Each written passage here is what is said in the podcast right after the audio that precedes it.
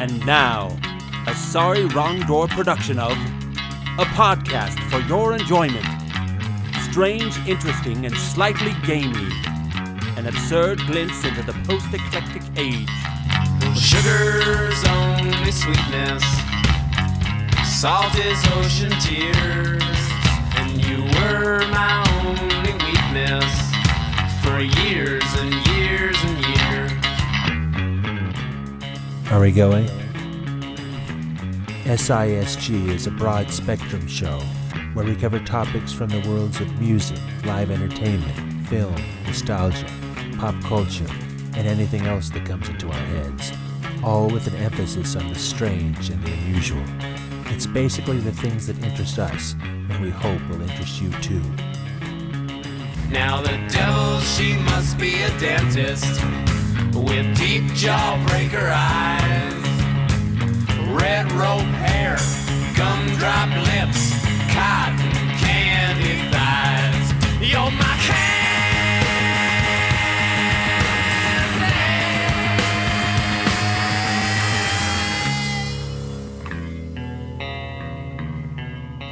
All right, welcome everybody to Podcast 53, and we have a special guest today.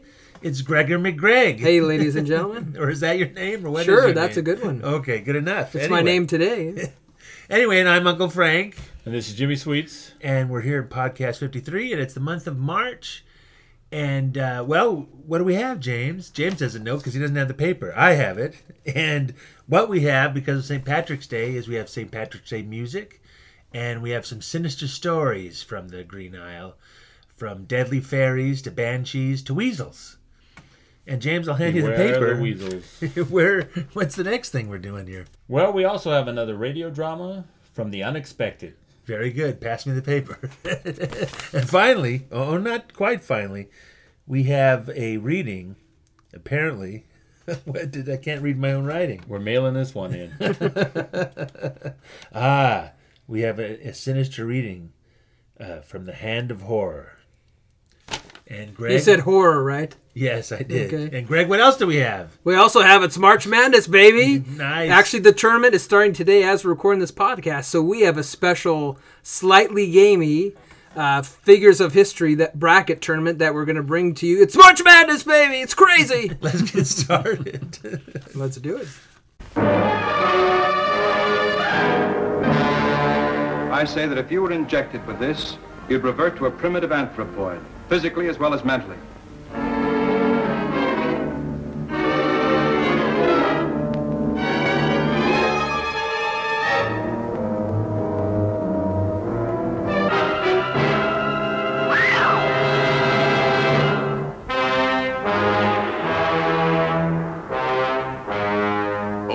One scientist dared investigate the incredible phenomena.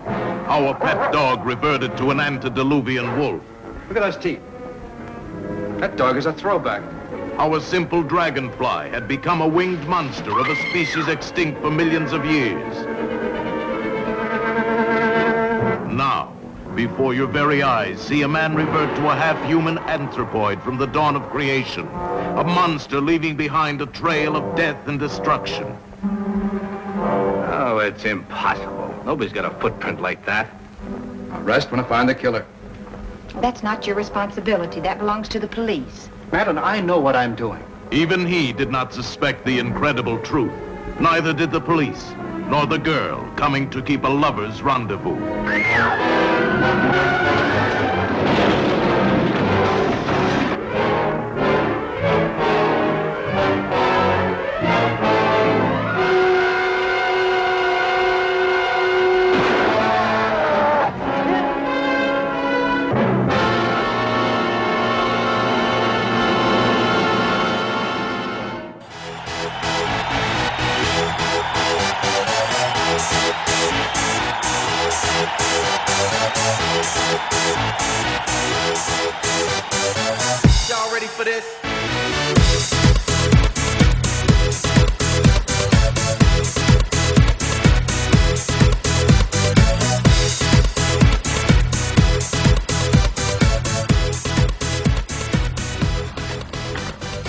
Sports fans! It's March, and you know what that means. degenerate gambling on college basketball, but also here at SISG, it's our special bracket game that we have. And this year, what do we have?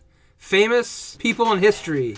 But it has a slightly gamey twist to it. It's not a very conventional list. It's kind of a, a list of, let's say, figures that are kind of dear to our heart and, and interesting and, and strange. And And, could actually remember. and there'll be some there'll be some uh, some Some of us can, anyways. there'll be some conservative picks as well, but we're just gonna have a little fun with it, you know, and and uh, we'll see how it goes. So we All right. have we have four regions, right? We have 64 figures from history, some more prominent than others.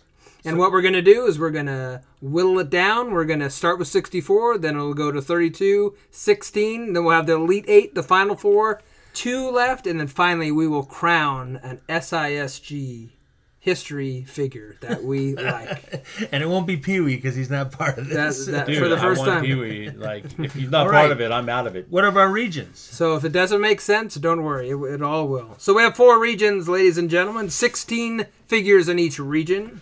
We have in region 1 the leaders of the pack. That is full of famous leaders in history, but also sprinkled in there Stan Lee randomly. So the leaders of the pack. Nice. Region 2, we have Great Minds Ask Alexander the Great to Get Out of the Light. And that will be a tribute to the famous philosopher Diogenes, who was once known for telling Alexander the Great to get out of his light. Oh, that's right. He was living in a barrel, apparently. That's right, he was homeless and quite weird, quite mad. Nice. Region 3, we have Potent Notables. So that's going to be highlighted by Phineas P. Gage, uh, who survived the first frontal lobotomy. So that would be people that died notably. Not not very many, just him and other people sprinkled Well, actually, in. he survived it. Well, there you go. but he died shortly. He's not alive now, is he, Frank? No, Well, he's not alive now. And finally, my favorite region, Bill and Ted versus Night at the Museum. This is where we have eight Bill and Ted historical figures facing off against eight Night at the Museum uh, figures as Oh, well. nice. So that'll be a little fun. I'm liking this. All right, so let's get right into it. We'll right. start in region. We will start in region one. Great minds ask Alexander the Great to get out of their light. Okay. So, sports fans, we have the number one seed Diogenes versus number 16 seed Dr. Seuss. Who do you got? I'm not sure of the philosophy of Diogenes, although he is a nice homeless guy and he, he doesn't need much. Dr. Seuss, oh my gosh, he, he made my life magical. But you know what? I'm going to go with Diogenes. Frank, you had a lot of therapy to get over that. I'm going with Diogenes. Uh, I'm going to go with Dr. Seuss. Okay, so in this case, we have a 1 1 tie, so I'll break the tiebreaker. And don't forget, sports fans listening out there, each Frank and James have two buzzer beaters that they can use where they can force someone through if it doesn't go through. They can use that once in the first three rounds. But don't waste it. So Diogenes moves on. Ah, nice. Next, we have the number eight seed Benjamin Franklin versus the number nine seed Mohammed. Who do you got? well, I'm going with Benjamin Franklin because he invented the stove and uh, bifocals and uh, electrocuted a kite at night. And he was friends with a mouse. So Yeah, well, according to Disney. anyway, I think, uh, yeah, the stove. The stove. He's an American, too. Stove's top stuffing he created. No, the the uh, potbelly stove. So I'm gonna go with him as well. Benjamin Franklin moves on Ah, to the nice. next round. Sorry, Mohammed. Next, we got the number five seed Thomas Edison versus the number 12 seed Gal- Galileo. Who do you got? Ooh. Well, they both were kind of bastards. But I'm gonna go with my bastard. So I'm gonna go with Thomas Edison I'm since go I with- work for his company. oh, I'm going with Galileo because he stole the plans for his telescope and tried to pawn it off as his. And then he got locked up by the church, and only because nobody liked him and would stand up for him. Upset alert, upset alert. The number 12 seed Galileo moves on. oh, wow. Sorry to do yet, I that to you, Mr. Edison know man. That was a tough one. Next, we got the number four seed Michelangelo versus the number 13 seed Isaac Newton. Who moves on? Oh, I got to go. well, with I you know I want one of the Ninja Turtles to move on. So nice. I think I'm gonna go with Michelangelo. Oh, I thought you were talking about Newton. I was confused there for a second. Okay. Oh yeah, Michelangelo can't eh, can't mess with that painting and all his sculptures. The Pi- Pietà. Newton crumbles like a cu- cookie. Michelangelo moves on. Next, we got the number six seed Leonardo da Vinci versus number 11 uh, Plato, who moves on. Oh wow! But I'm going to Leonardo da Vinci again, another artist, another crazy artist who could never finish a painting. I was unimpressed with the size of the Mona Lisa, so I'm going to go with Plato. Well, I'm a I'm a huge fan of uh, of that. Uh, the allegory of the cave. no, the uh, I'm a huge fan of Wolf of Wall Street, so Leonardo moves on. Oh wow! Wasn't he in that? You- I have no idea. I've never seen the movie. Oh, that's DiCaprio. Sorry. Okay. Uh, the next, we have the number three seed Gandhi versus number 14 Confucius. Oh, Who moves on? Oh wow! Some of these interesting. seedings are tough, yes. I'm gonna go with Confucius because he only cared about manners. and he's made my fortune cookies delightful for years. I too will go with Confucius. Gandhi's out. Confucius moves Oh, on. wow. Next, we got the number seven seed Nikolai Tel- uh, Tesla versus number 10 seed Aristotle, who Oh, moves that should have been against Edison. But anyway, Yeah. what is it? Tesla and who? Tesla and Aristotle. Oh my gosh, Aristotle. Ah, that's a tough one. Tesla, the, the, the maker of the death ray, And apparently, and, and and free electricity. and the and and the the uh, the transportation device, according to that movie. so oh yes, the, the yes, no, no, The Prestige. It's not a transportation; it's just a copier. oh yeah, that's right. Well, I'm going to go with Aristotle because he gave us Alexander the Great I'm gonna go with Tesla, just to make up for because he gave us a nice car. And I think Aristotle has to move on. to that oh, one. Oh, It's not personal. Usually, I never get him. Well, it's coming, Frank. Don't worry. When even a broken clock is right twice, Frank. finally in the bottom of this region, we have the number two seed Albert Einstein versus the number fifteen seed Karl Marx. Who do you got? All right, it's bir- it's his birthday this month. I'm going with Einstein. That's right. I'm going with Karl Marx because he stands for the workers. Because Frank's all about the gulags. Oh, I'm gonna have to go with Einstein. We- We're Oh, featuring him. I get my Einstein moves on. defeat. Oh, Einstein Doom. I guess better read than dead.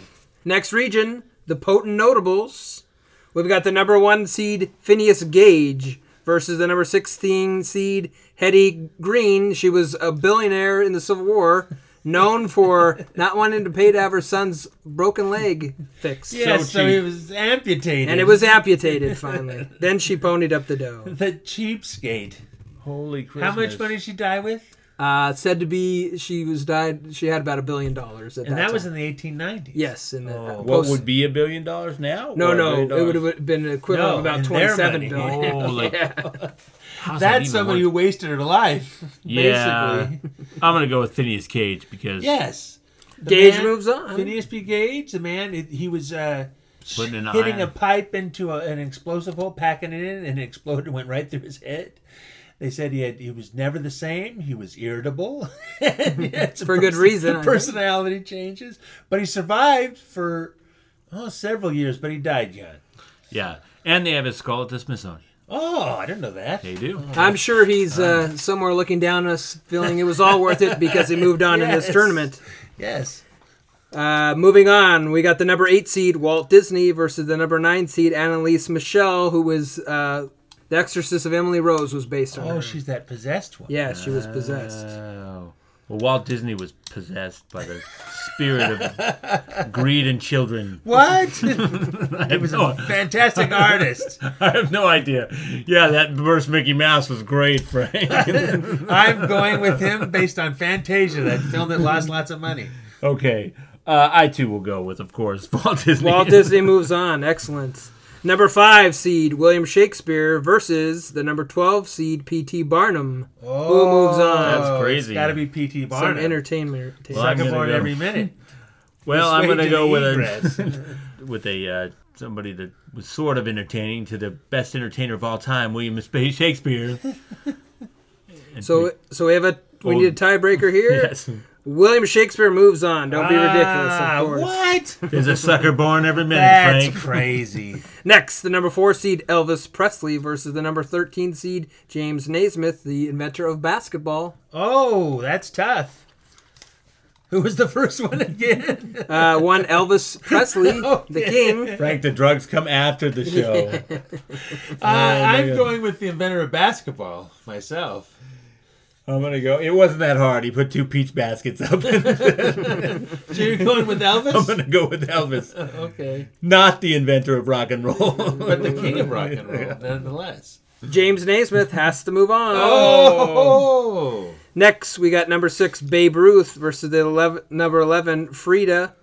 Oh, yes, the painter. With Frida the Kahlo. unibrow. Yep. Um, I do like a good unibrow. Nothing says eroticism like extra hair. I've already forgot the first one again. Jesus Christ, Babe Frank. Ruth, the great Bambino. Gambino. wow. I'm really. The Alzheimer's is really ma- kicking in here. All right. Well, she was a great painter, but Babe, there's no one like Babe Ruth, so it's Babe Ruth. Babe Ruth. Babe Ruth moves on. We got the number three seed Pablo Picasso versus number 14 seed John Wilkes Booth. Who do you got? You got a failed uh, actor and a failed artist. yeah, both surrealists in their own right. hey, here, go to college. I'm Picasso. I guess I'm gonna I'm gonna take Picasso because William Booth was a traitor. Yeah, I can't. Yeah, I, same thing. I can't. A showy showman, I have to admit.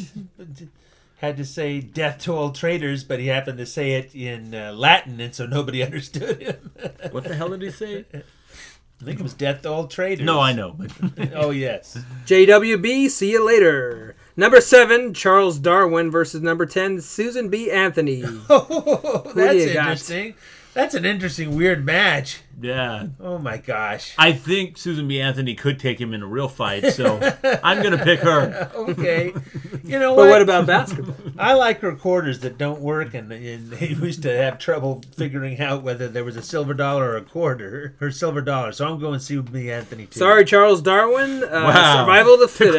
creationist You're gone. Susan B. Anthony moves on. Number two, Marie Curie versus number 15, Neil Armstrong, Oh. the famous trumpeter. No. I'm more. I'm more of a Buzz Aldrin fan myself, so I'm gonna go. Oh, with, really? with the the mother with of Motley radi- Crue. No, uh, Mother of radiation. Mariah Carey. Mariah Carey. Marie Curie. Oh, Same initials. nice. Well, I'm going with Neil Armstrong because you know, astronaut, first man on the moon. Come on. Yeah, it didn't happen. So you know. Oh wow. Oh, you're one of those people, are you?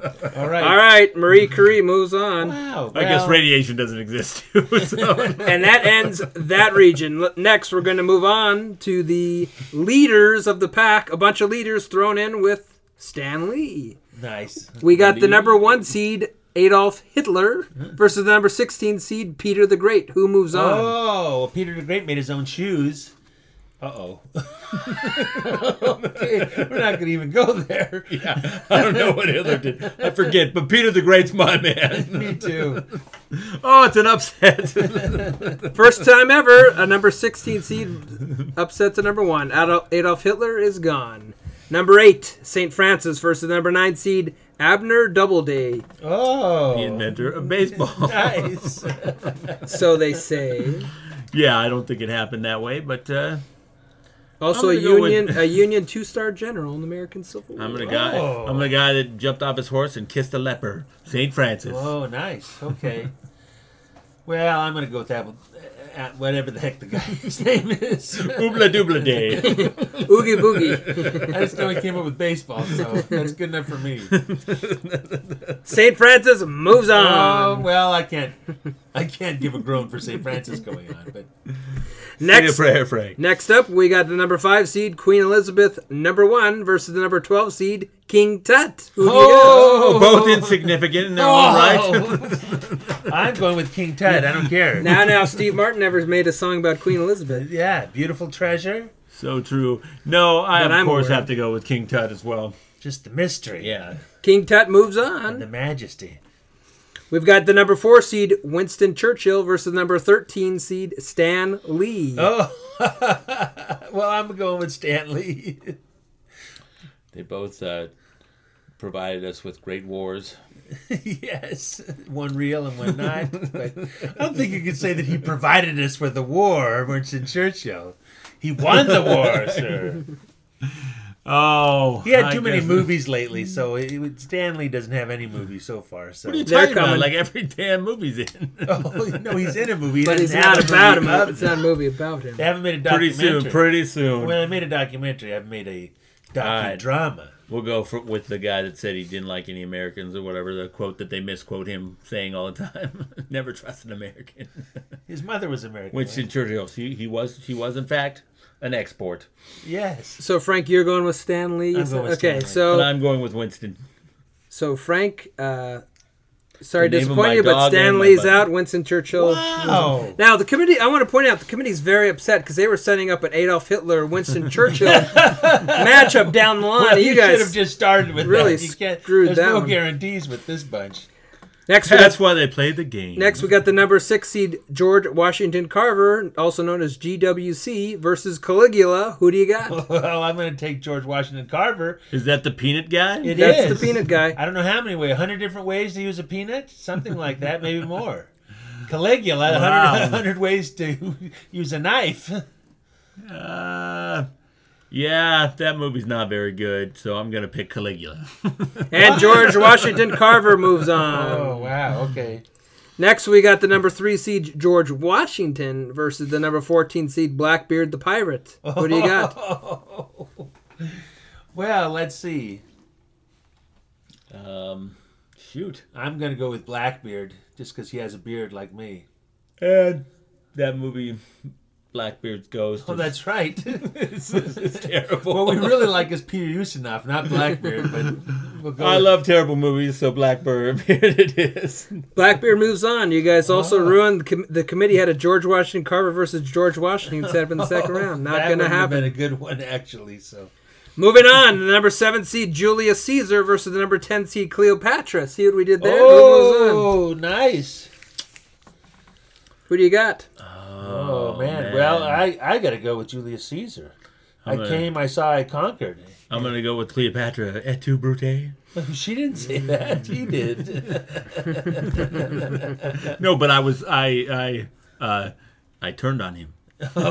See what I did there, Uncle oh, Frank? Oh, nice. Okay. And Julius Caesar has to move on. Oh, nice. Next, we got the number two seed Alexander the Great versus the 15 seed Eric the Red. Oh, that's tough. Oh, it's not that tough. Come on One's now. great and one's red. I'm gonna go with my ancestor. yeah, maybe I got to go Eric Eric, Red. Eric the Red. Eric the Red moves on. Wow, that was a explorer big. because he murdered somebody and got exiled. And now we're off to our final region Bill and Ted versus Night at the Museum.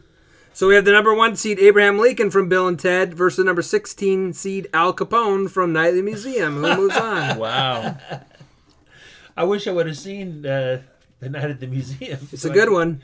Oh So I man. can judge the acting, but I'm gonna have to go with Abraham Lincoln, no matter which way he comes. I'm gonna go with the old abolitionist, Abraham Lincoln. And Al Capone is in a vault. Goodbye. Nice. Number eight seed Sigmund Freud. Number nine seed Sacagawea. Who do you got? Oh, I'm going with Sacagawea because I don't care. 'Cause sometimes a cigar is just a cigar. That's right. Wow. I don't know that I necessarily have mother issues, but I will go with my man, Sigmund Freud. Oh, wh- why did you guys put me in this position? Sigmund Freud moves on. Wow. Sorry. Just have to go with the gut. She was an explorer. Number Save five one seed person. Socrates from the number twelve. That's how they said in Bill and Ted's. From the number twelve seed Pharaoh Ahkmenrah. Oh, oh, I'm, Oh, I'm going with Socrates. I think so too. Let my people go. Socrates moves on. number four seed Ivan the Terrible versus the number thirteen seed Billy the Kid, who moves on. Oh. Hmm. Well, I'm going to go with Billy the Kid because I went to Lincoln and saw his uh, place of residence, the jail. and anyway, he, he's better. Led, I, Ivan the Terrible was terrible. Killed his own son. I'm gonna go with Billy the Kid as well, because I saw a signature on a cave, supposedly. Oh, nice. And he only killed strangers. Ivan the Terrible moves on. So far, every winner has been from Bill and Ted's. number six seed Attila the Hun versus number eleven seed Genghis Khan. Who moves on? Oh, Wow, that's tough. I'm going to go with Genghis Khan only because 5% of the world's population are related to him. You went with me because of the most prodigious seed sower, yes. so I'm going to go with Genghis Khan as well. Genghis Khan. I may be related to him. And the. Bill and Ted's Wave keeps going. Number three, Joan of Arc versus number 14 seed Lewis and Clark. Oh, both of them. It's a double header. Yeah, we didn't know how we could separate them. They're, Oh my they're a god. package. I'm going to go with Joan of Arc because she really did bring that the aerobics back to her people. Aerobics. And Bill and, Bill and Ted. oh, oh She was going to plan to bring aerobics back to her troops to uh. get them in fitness shape. But I'm I'm going with oh no, who's the other Lewis person? and Clark. Lewis and Clark. You're Two going with break. other. Joan of Arc or other? Go with Lewis and Clark, great explorers. And since Sacagawea got sent sideways, they got to get going. I told they had good memories too, so That's a great story, Frank, but Joan of Arc moves oh, on. Oh no. And we have number 7 seed Napoleon versus number 10 seed Christopher Columbus, who moves is on. that dynamite or Bonaparte? Bonaparte. Oh, I'm going to Napoleon, Oh, the father of old banana republics with his kind of politics. the man that uh, went to the uh, raging waters, but it was Waterloo. uh, I will go with this, the fake Eric the Red, Christopher Columbus, because his Sarah went to his his uh, his grave, and it's the most badass grave of all time. Oh. It's four men; they're carrying it in the caskets above, and it's all made in bronze. It's awesome. James, that's a fantastic story. Napoleon moves on. Oh. oh, And One man's finally, conflict, right? finally, the number two seed Teddy Roosevelt versus the number 15 seed Lu- Ludwig van Beethoven. Oh, I had to take Teddy because of the national park system. I think so too. All right, Teddy Because moves of the- on. His invention of lingerie. And giant heads on mountains. The only non-Bill and Ted character to move on. So there we go. That we are down to 32. That completes the first round of our brackets. Stay tuned for the next round.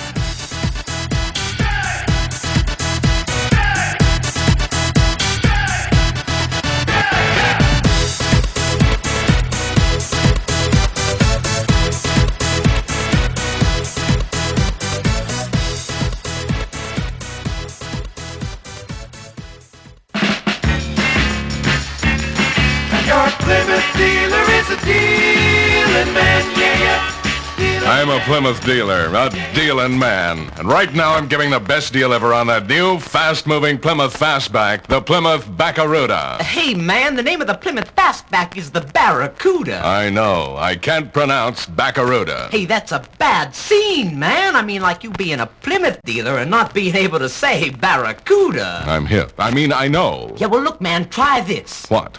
Say ba. Ba, Ra. ra, coo, coo, da. da, That's it, man. Now put it all together. baba, ra, ra, cuckoo, da, da. Baba, ra rah, cuckoo, da, da. Yeah, still not right, is it? Uh, well, it ain't Barracuda, man. But I think we got a hit record. Go get a Barracuda from your Plymouth dealing man, yeah, yeah. Some people say I'm Eddie Lenihan from Brusna. Other people say I'm Eddie Lenihan from Clare. I'm a storyteller. Lots of people say I would be Shanachie, and I suppose in strict terms that's true since I have been collecting stories and the backgrounds of stories for the last 42 years. And what is Shanachas, after all, except the knowledge of old things? The fairies, the Irish, the she, na daoine uaisle, Nadine Elle. There's many names for the fairies. Um, Irish people tended to keep their distance when it came to the fairies. There's many, many names for them.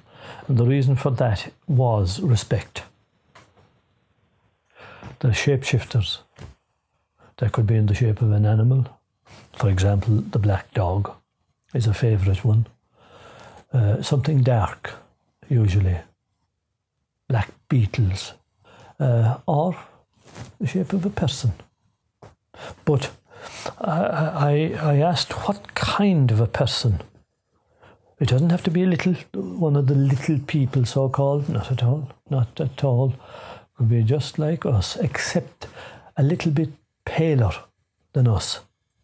And the reason being, of course, they have no red blood in them. Their blood is pale.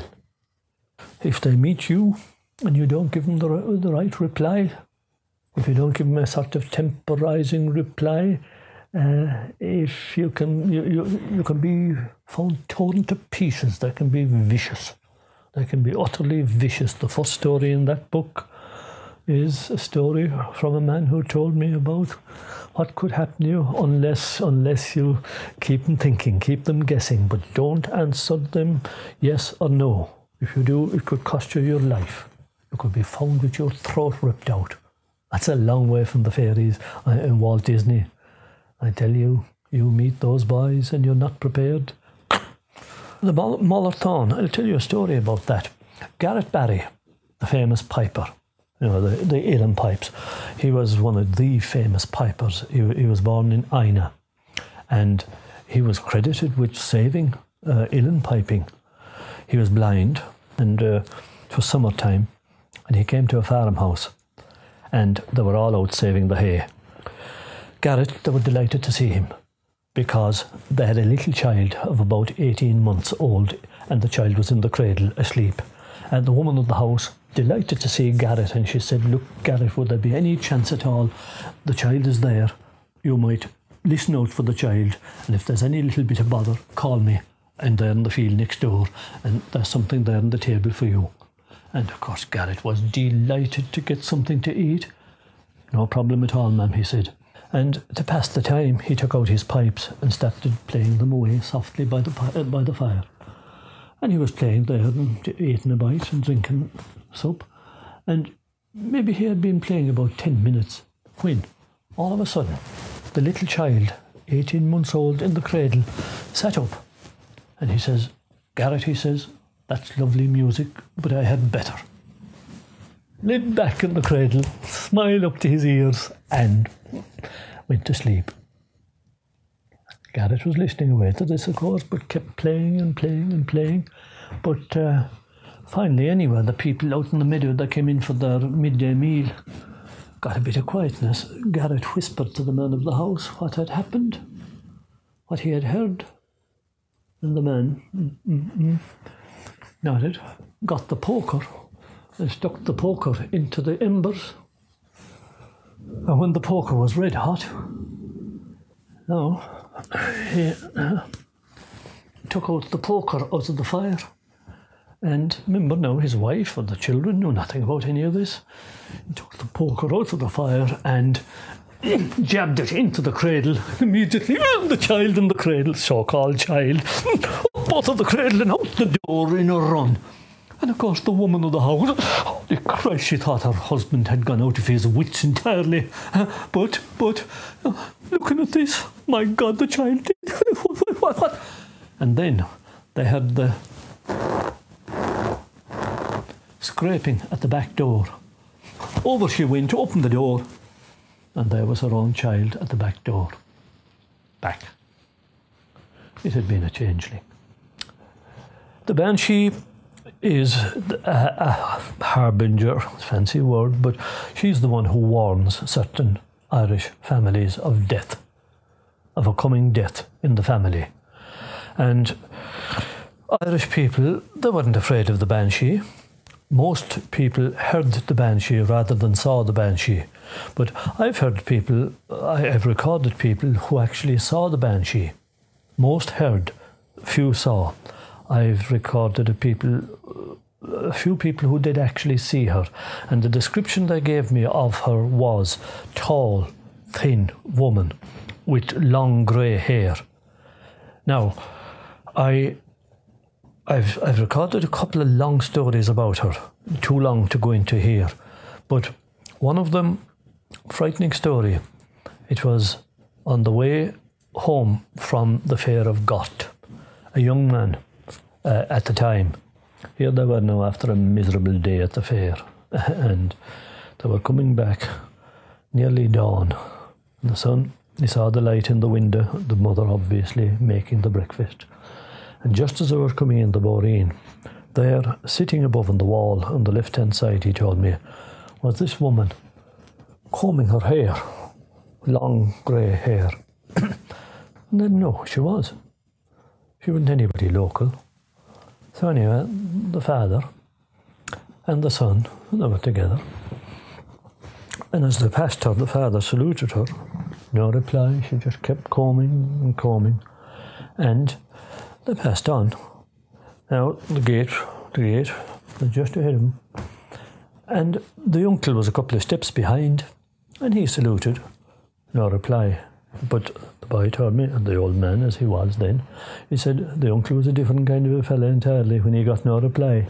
He crept over and he snapped the comb out of her hand, not meaning no harm, but just see what he gets a response. And immediately there was this wail. Said, well, he said, it froze their blood. Or mine anyway, he says. Well, they made for the gate and made, busted in the gate and made for the door. We busted in the door and he said, what I noticed was my mother there at the fire, open fireplace at the time, and she's stirring a pot of whatever she was making for the breakfast, probably porridge or something. And she looked at us and she saw the comb, obviously, in my uncle's hand.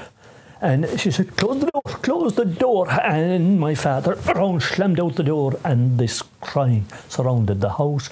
And my mother said, What, what in the Christ did you do? And when she saw the comb, of course, she said, Oh Lord Christ, she said, What, what, what are you after doing? Uh, and my uncle said, All right, she says, I, I'll give it back. And my mother said, No, no, no, she said. And she made for the fire where the tongs was. And she said, Give me that. And she took the comb in the tongs, no big old fashioned tongs, you know, like the, the ones a blacksmith would make, and took the comb in the tongs. And she said, Open it, small bit. And my father opened the door a couple of inches and she poked out the tongs and the comb on it, and immediately it snapped out of her hand and she slammed out the door. And the thing stopped, the crying stopped. Now, the one thing he remembered, he said, was the silence. And the forum there in the kitchen and the silence. He said it, it seemed like 10 minutes, but he said it was probably only 10 seconds. But that silence. And then he said, My mother, luckily somebody kept their sense. My mother went over to the window, and of course, you know, in a cottage, small windows, and the shutters, you know, timber shutters, that time she opened them. And it was dawn by now, and she looked out. And there, down on the footpath before, under the window, was the tongues, heavy tongues now, and it twisted into an S hook. And she said to my uncle, Come here, she said, Look at this. Look out there. And he did. And she says, If you had put out your hand with that comb, that'd be your hand now, that'd be your arm now. You dirty looking idiot, she says. That for the banshee. She says, Why didn't you leave him alone? Or leave her alone about her business and go about your business? And he said, That happened. That happened, he said. That man is still alive.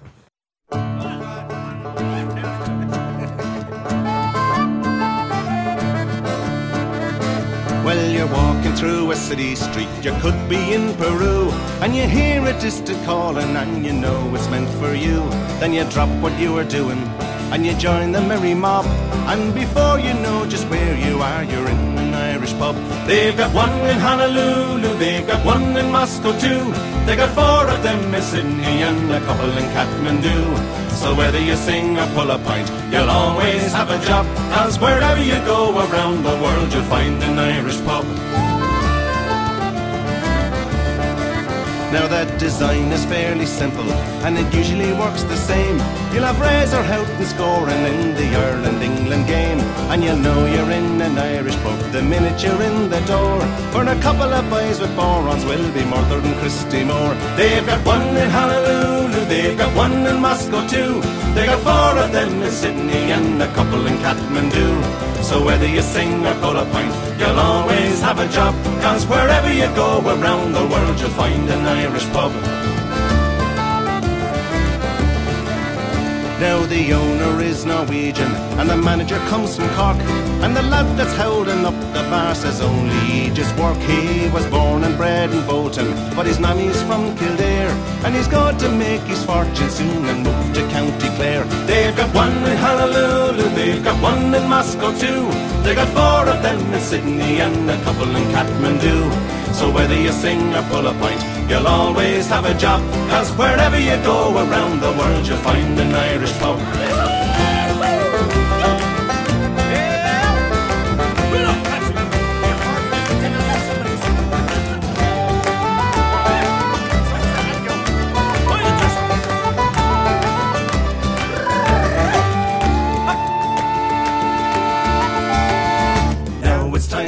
To go. I have to catch me train. So I leave you sitting at the bar and face the wind and rain. But I'll have that pint you owe me if I'm not gone on the dry. When we meet next week in Frankfurt in the fields of Athenry.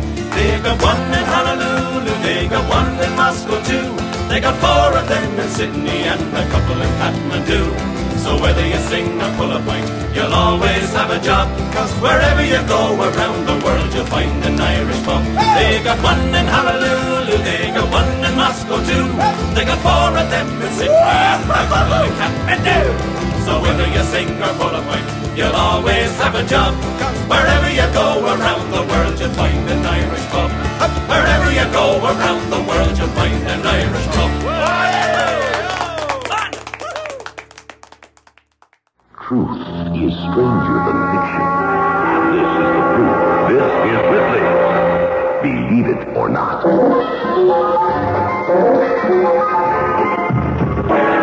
Here's an interesting item for the bird watchers and the curious.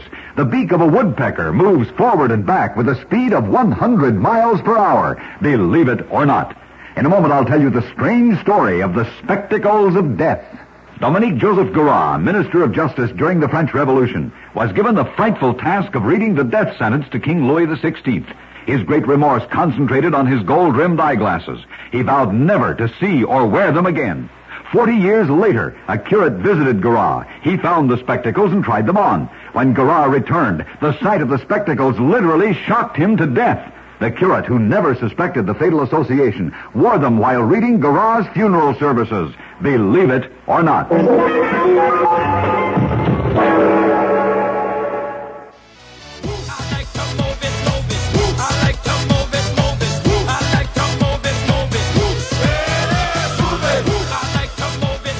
And we're back. We're down to 32 historical figures. It's fantastic. It's amazing. So let's get right into it, sports fans and degenerate gamblers. Let's start with region number one. We have the number one seed, Phineas Gage, versus the number eight seed, Walt Disney. And let me remind you, you both have two buzzer beaters that you may use at any time. Phineas Gage, number one, versus Walt Disney. Who moves on? I'm taking Phineas T. Gage or P. Gage. Wow. I think I'm going to go with Walt Disney. And Phineas Gage puts up a shot from half court. He, if it goes in, he wins, but it misses, and Walt Disney oh. wins. Walt Disney moves on. That was Phineas's only chance for glory.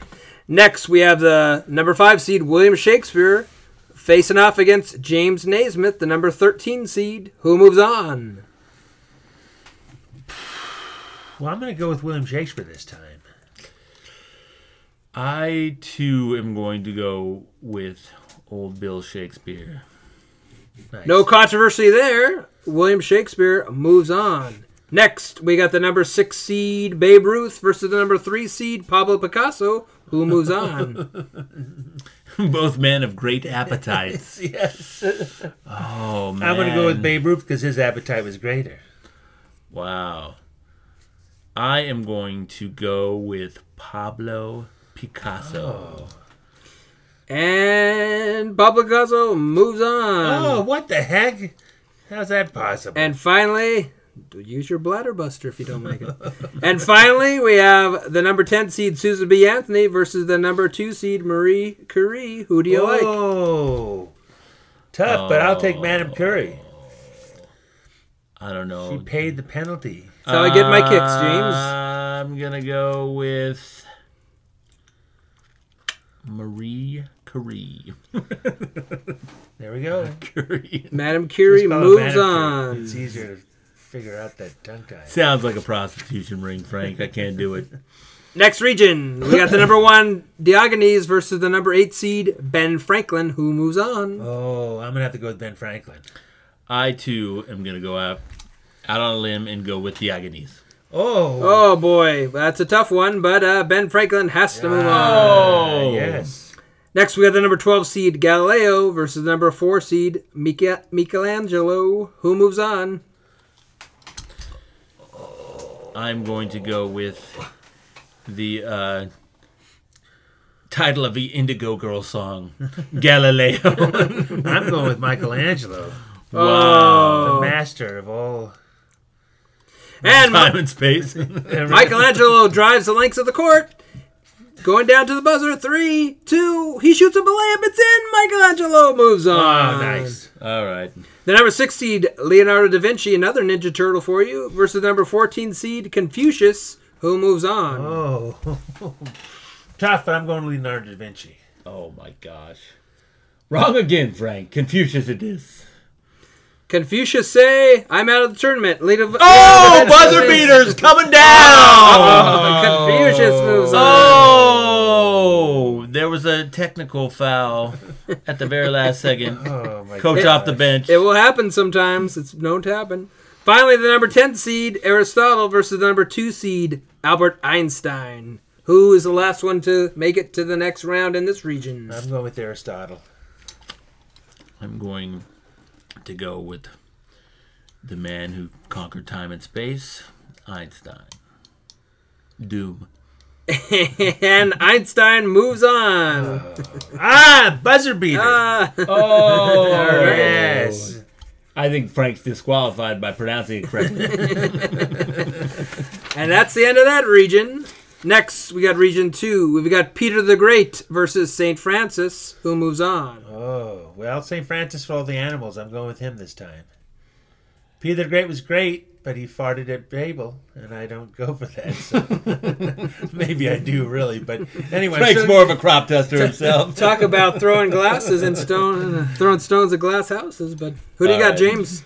For the love of St. Francis, I have Peter the Great. And St. Francis has to move on. Ah, nice. Next, we got the number 12 seed King Tut versus the number 4 seed Winston Churchill, who moves on. Oh. Oh, I'm going to go Winston Churchill because he was tougher. He lived past 13. I think he would tell you if he was here, Frank. Tut tut. It's Tut. All right. What is it? Winston Churchill moves oh. on. Oh. Number 6 seed George Washington Carver versus the number 14 seed Blackbeard the Pirates. Who do you got? I'm going with George Washington Carver.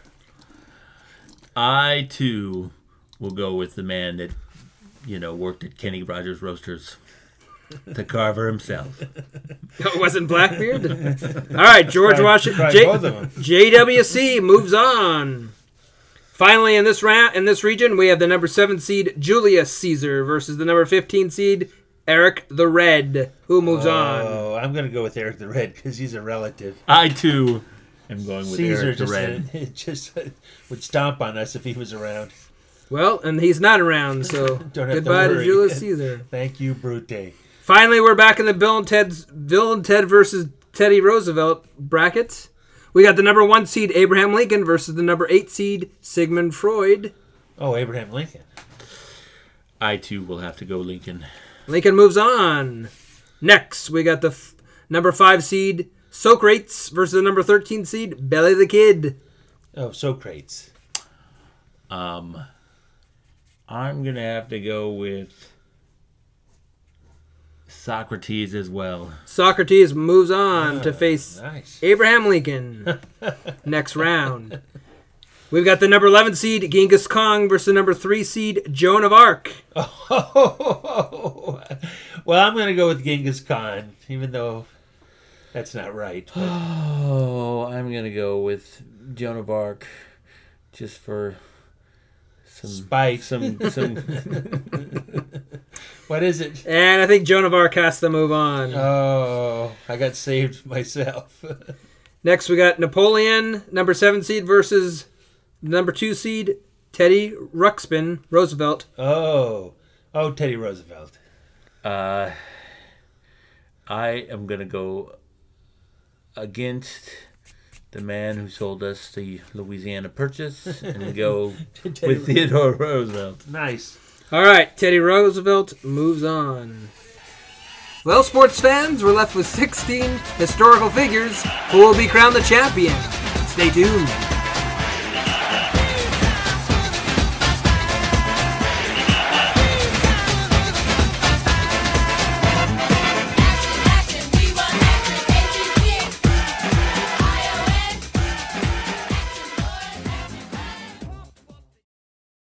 From Hollywood, Lyle Talbot in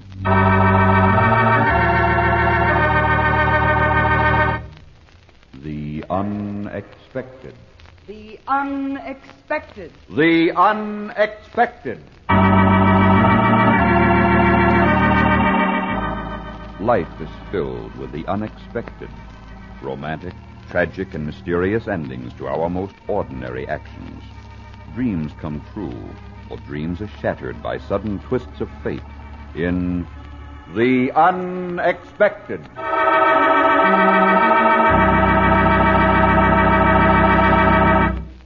But first, a word from your announcer.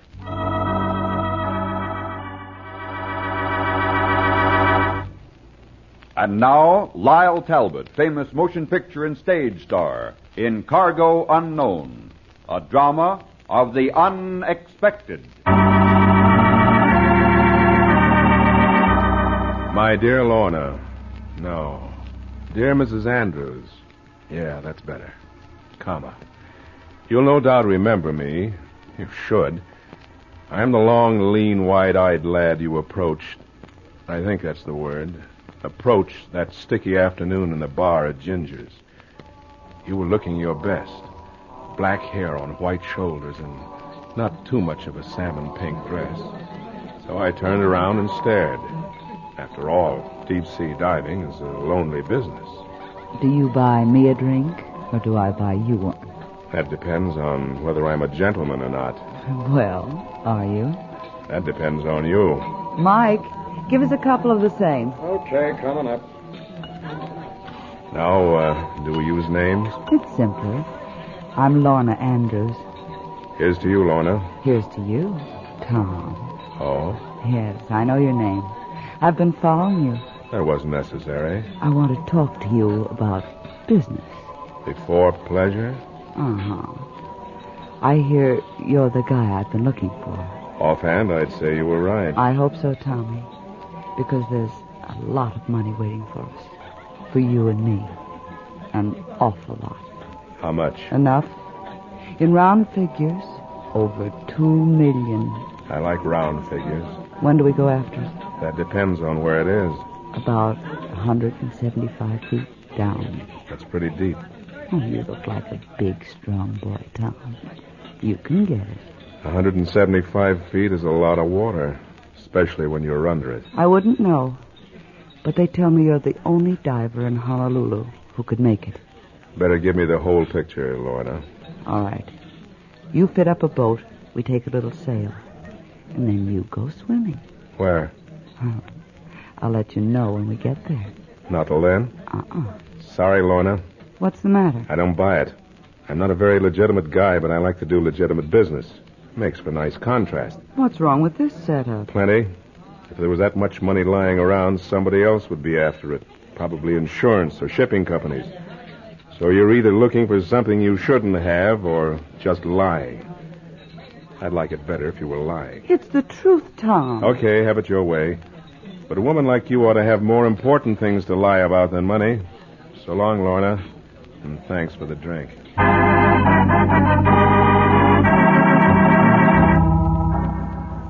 So I walked out on you, Mrs. Andrews, and right into the grinning face of our mutual friend, Mr. Comar. Mrs. Andrews is an interesting woman, isn't she, Mr. Stevenson? Does she interest you? No, not exactly. But I, too, am concerned with the matter of the Mary Arnold. The who? Oh, as usual, women are so secretive, and it is so unnecessary. Mary Arnold is a ship now lying off Molokai Reef. Everyone knows she is there. Yeah, then what's the secret? Her cargo, Mr. Stevenson. Her cargo. Now you begin to interest me, Mr. Uh... Comar. Frederick Comar. Uh, let me tell you everything. Okay, start weeping. I got broad shoulders. Ah, but you must take this seriously, Mr. Stevenson. It is a very serious matter. You see, the late Mr. Andrews, Lorna's husband, was a passenger aboard the Mary Arnold, and in the hold he placed a valuable cargo. Valuable in the sum of two million dollars. What kind of cargo? No one knows for sure. Until I arrived last week, no one knew of the existence of this cargo. Not even the uh, bereaved widow, Mrs. Andrews. Why did Andrews confide in you? Oh, he didn't. The Mary Arnold was one of the last ships to escape Shanghai before the arrival of Japanese. When she sank, everyone thought that her cargo was worthless. And since Mr. Andrews perished with the ship, there was no one to correct this erroneous impression. But I have evidence to the contrary. I like to see evidence, Mr. Comar. It always satisfies my curiosity. Ah, yes, but of course. Here. Bills of lading. Official and certified. Howard Andrews, Shanghai to Honolulu via the SS Mary Arnold. Sealed containers. Estimated value $2 million American. Signed R. Markham and Son, Shanghai. Where'd you get this? I, uh, found it. Yeah? Yes, Mr. Stevenson. Last month, going through some old records in the shipping office. It was sheer luck. No doubt. Why don't you take this to Mrs. Andrews? Mm, unfortunately, I did. But she. she seems to feel that the percentage I require is more than she wishes to pay. So. So that's where I come in. Of course. And I assure you that working with me can be most profitable. While on the other hand, cooperating with Mrs. Andrews could prove disastrous, even fatal, if you follow my meaning. I'm way ahead of you, Komar. Good. But just one thing. Yeah? Don't ever get too far ahead.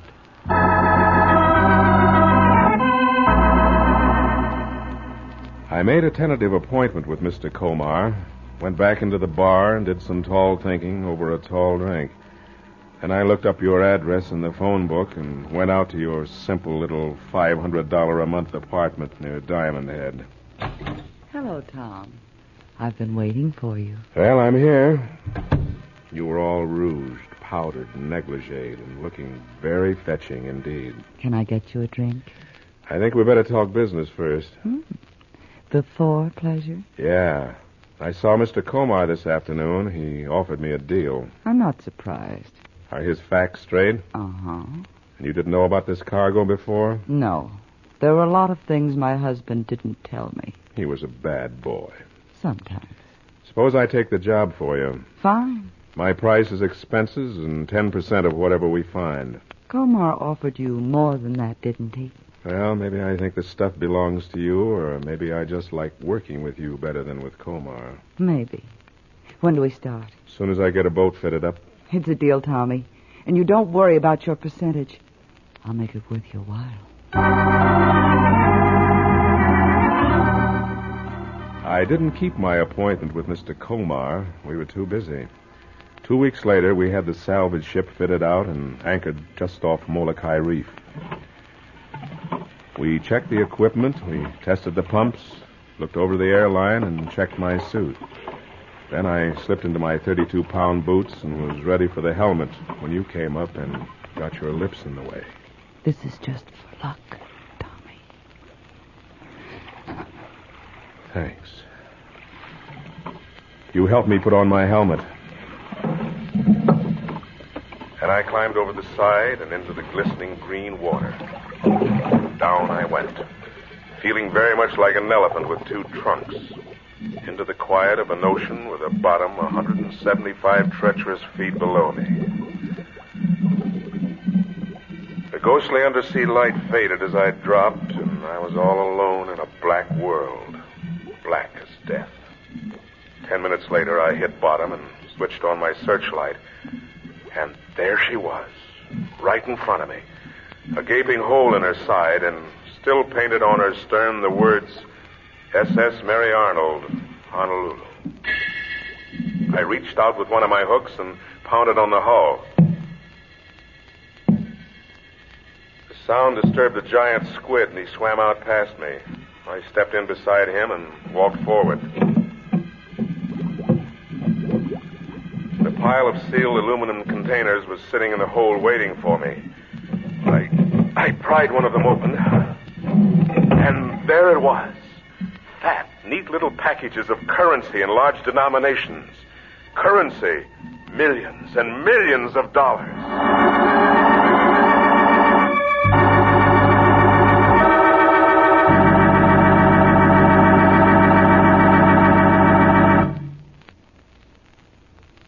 Think the story is over, don't you? But wait. Fate takes a hand.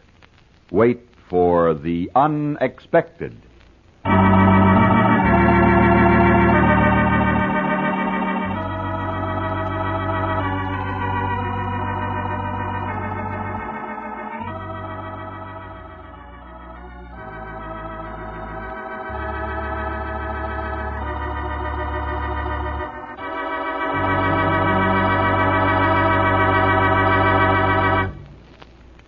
Now for the surprising conclusion of Cargo Unknown, a Hamilton Whitney production starring Lyle Talbot, written by Robert Libott and Frank Burt, and directed by Frank K. Danzig. I surfaced slowly, my arms loaded with the stuff. When I got to the deck, you were waiting for me, Mrs. Andrews, but you weren't alone. I'll take that money, Mr. Stevenson. How'd you get here, Komar? A speedboat. I decided to let you do the work and to content myself with the profits. Now I'll take that money. Okay, stop waving your little pistol. Here, you're welcome to it. Tom, you can't. And you will go down for the rest? If you really want it. What are you doing, Tom? There are millions of dollars that belongs to me. To, to, to us. You can't just give it away, please, Tom, please. Take it easy, Lorna, and you too, Komar. Sure, there's millions of dollars. Probably eight or nine million. The bill of lading said it was worth two million American. That is correct. And it was ten years ago. What do you mean? These are Chinese dollars, friends. And they've gone down a little in value. If I remember right, at the last rate of exchange, the whole business is worth about five hundred bucks.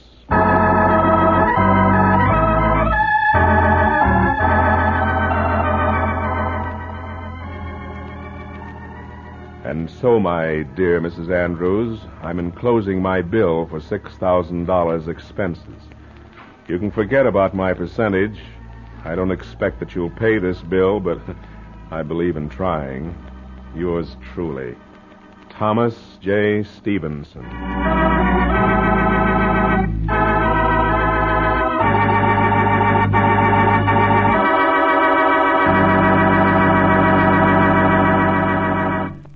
You've heard the Pan Am commercials. Millions hear them every day.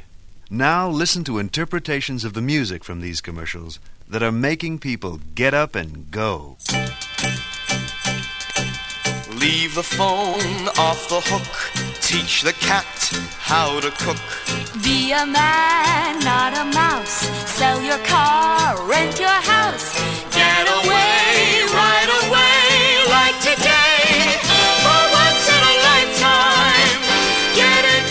world. Let the golf take its course. Let the car get a horse. Leave the house up a tree. Lock the door, lose the key. Get away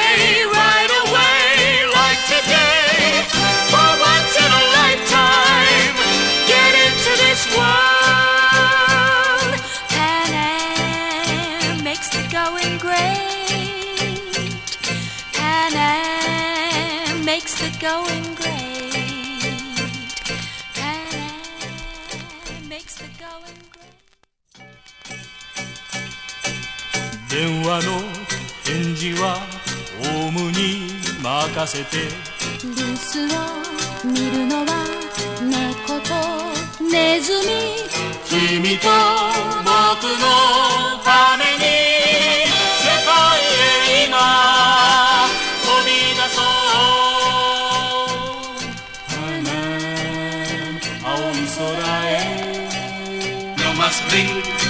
más que se llene el buzón.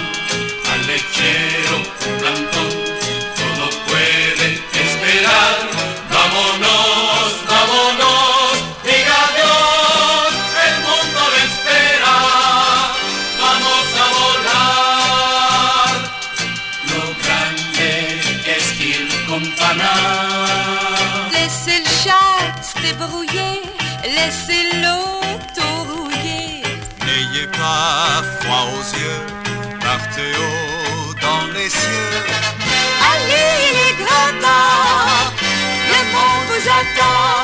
Paname, voyage fabuleux. Douceur, confusão, compromisso, prestação. Largue tudo, o fora, tire folga. Tá na hora, bata as asas, vamos embora. Mas agora, simbora pra fora, pro mundo que é seu.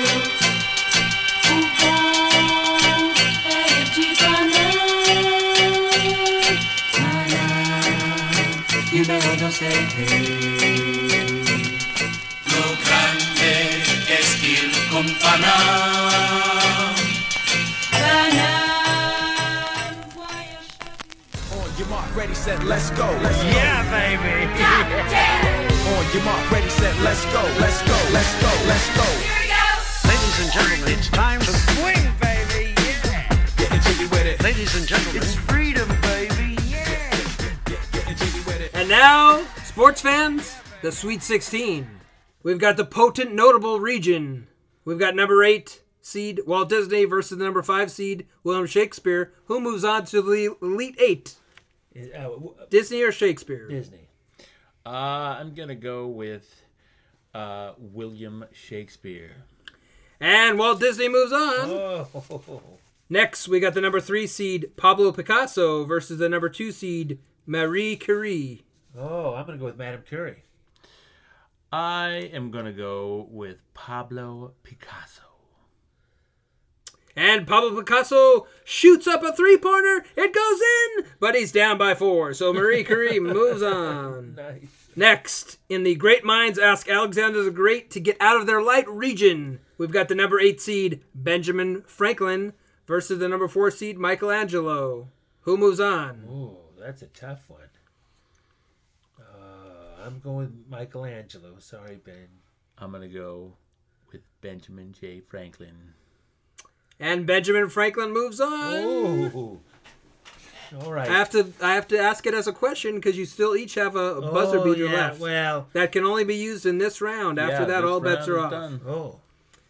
Uh, next in the in this Great Minds region, we have the number uh, 14 seed Confucius versus Aristotle. Who moves on? Oh, I'm going with Aristotle.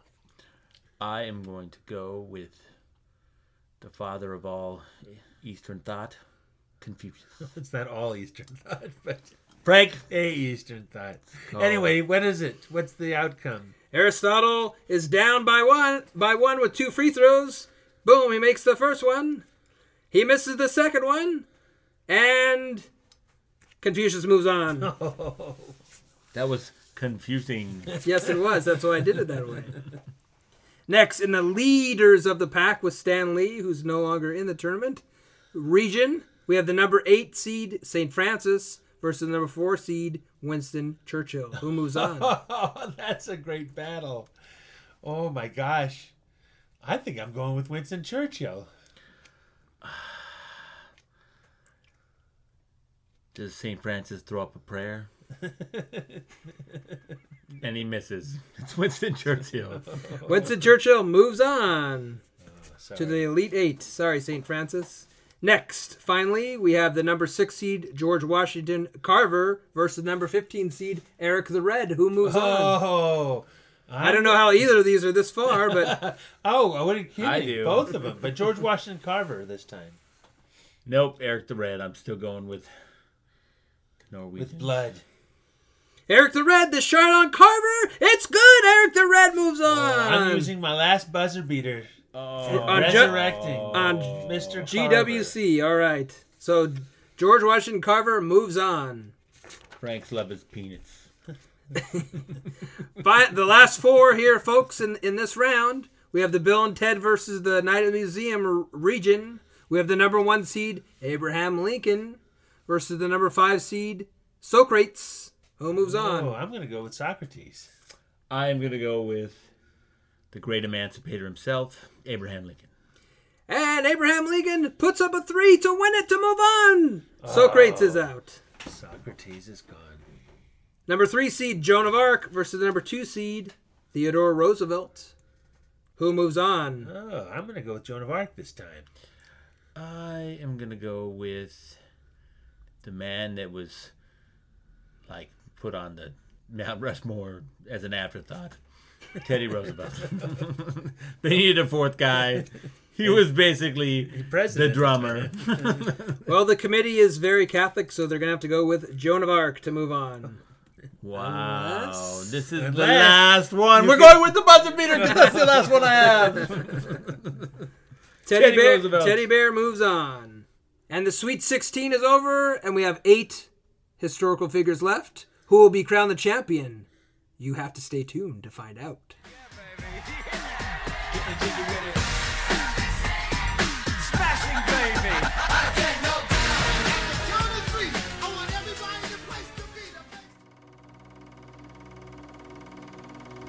And I actually thought somebody must have been literally tying a cat up and strangling her or something, you know.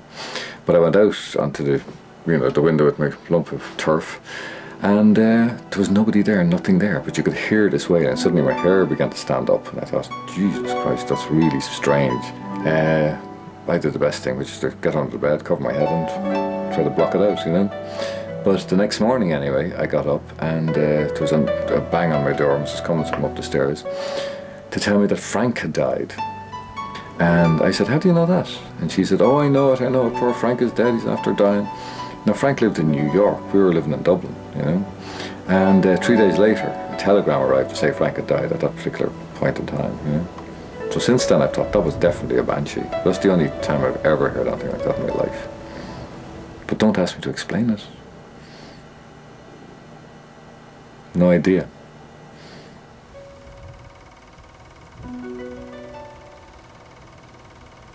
Apparently, when he was getting this hay, and he was getting it, I suppose, well, he shouldn't be getting it, maybe, but uh, he heard the banshee.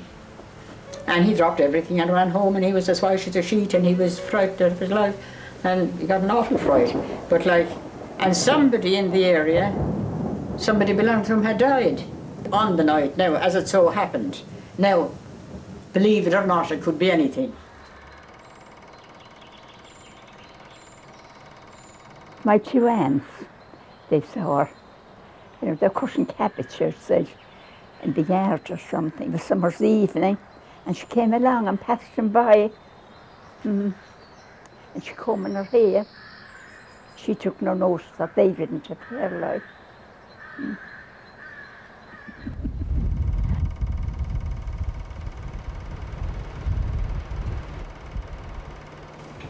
Ah, they used to believe long ago in it all right, you know.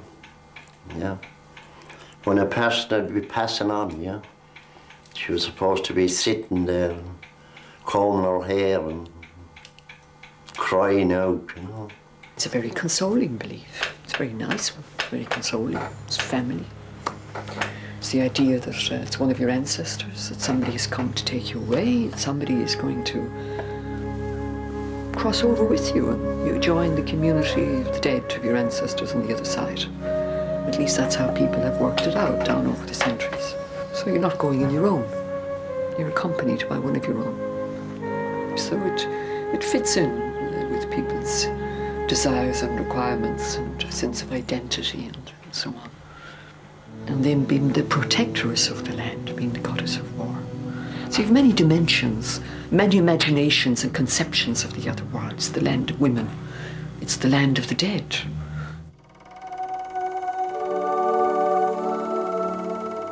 All the old people long ago, you know, they had all them stories and everything, you know, but today every road is so busy with cars and everything, they must have killed them all. That's why I say, you know, the tragedy is that thousands and thousands of these stories have been lost just because the old people haven't been got in time. They'll have an interest in it, you know what I mean? It's folklore, it's interesting. You know what I mean?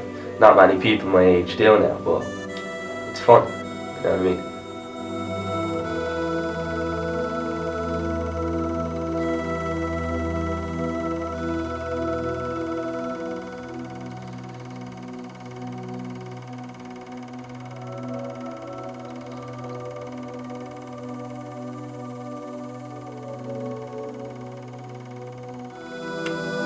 There's more in this world than we think about, than, than we know about. I'm convinced of that. That's Ireland, yeah. That's Ireland. You do a weasel wrong. An old man told me, do a weasel wrong. Especially if you make the mistake of killing a weasel, then you're in trouble. Because brothers, sisters, family, they'll come for you. And they'll come for you when you least expect it. Very often when you're in, in bed, in, in, inside in bed in the dark of the night. And as he said to me, there's no point in trying to keep him out. A weasel will come through a small space, he'll come down the chimney. And by God, he'll of course make for your throat. He'll kill you. You'll be found in the morning with the marks in your throat. And that's it. This notion of the fairies being, you know, the little Walt Disney fairies, and you know, the little sparkly things with the wand and the, the come for your tooth and all the rest of it, that's a load of nonsense. You mess with the Irish fairies and you're dead. And uh, I often tell people about this book. If you want to sleep tonight, start at the beginning. If you don't want to sleep tonight, start at the end. The last story in that is a gruesome story, and it happened only about five miles from here. Just over the Galway border there, about a man who, yeah, he didn't believe in the fairies. Yes, the fairies were only for children. And he planted spuds in a fairy fort, just to prove the point. I don't believe in these fuckers, you know, they, these bloody... And the locals tried to warn him, you know, hey, leave it, leave it. You know, this isn't, this isn't the kind of thing to be trying to prove that you're a man, over. He took no notice of him. But I tell you, that man died a ferocious, horrible death. Bit by bit, his, his skin fell off, his hair fell out, his teeth fell out, his nails fell out, fingernails, toenails. You know, he died in stages until he finally did die. And the fort is still there today.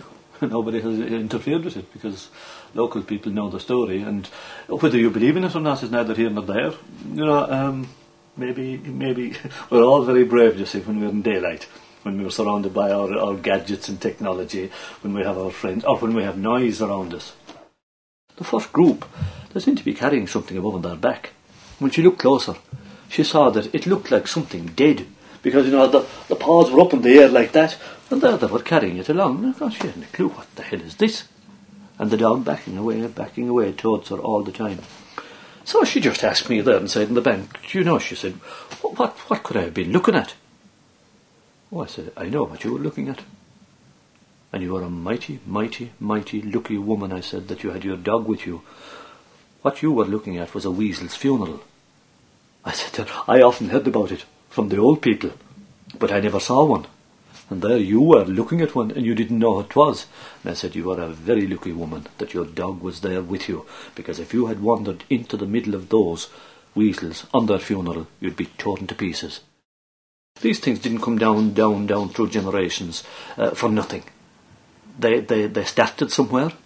They were carried on because there was some spark of something in them that was worthwhile, uh, not just for entertainment. Very often, as I, as I say there about the weasels, for something that might save your life.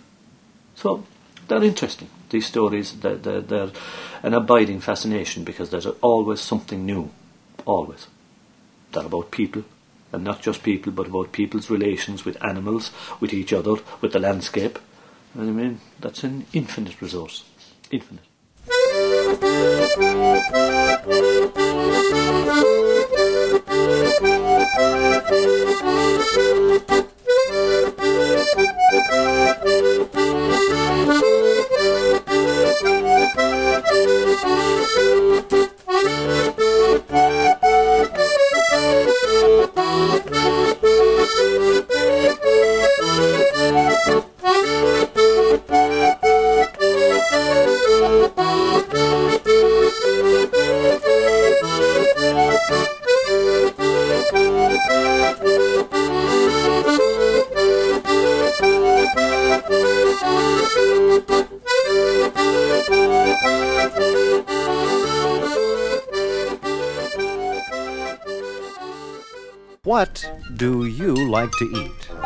Giant hamburger with lettuce and tomato?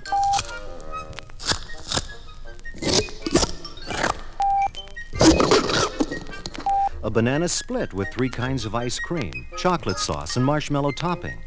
Or what about a peanut butter and jelly sandwich? Or a shiny red apple, or a big piece of cake, or chocolate covered donuts? We all like to eat many different foods, and we're lucky to have such a variety of foods to choose from poultry, milk, meat, fish, eggs, cheese, ice cream, bread, pancakes, muffins, cereal, tomatoes, peas, carrots, beans, oranges, apples, bananas, strawberries, watermelon, cherries, peaches, tangerines. We all need foods like these to help us look our best and give us energy to do all the things we want to do. Of course, some foods are more important than others in helping us to grow and stay healthy and active. What is there that makes some foods more important than others? There are over 50 different nutrients in the foods we eat. Scientists have discovered that nutrients are chemical substances our bodies must have. Let's call on one of them to tell us more about what nutrients do. Oh, let me speak, let me. Thank you. Hi, folks. My name is phenylalanine. I'm an amino acid. Well, I'm not as well known as some of my friends, but I think I can help you better understand what we nutrients do. Uh, phenylana, bu, bu, uh, hmm. Hey, that's that's that's a pretty hard name to remember.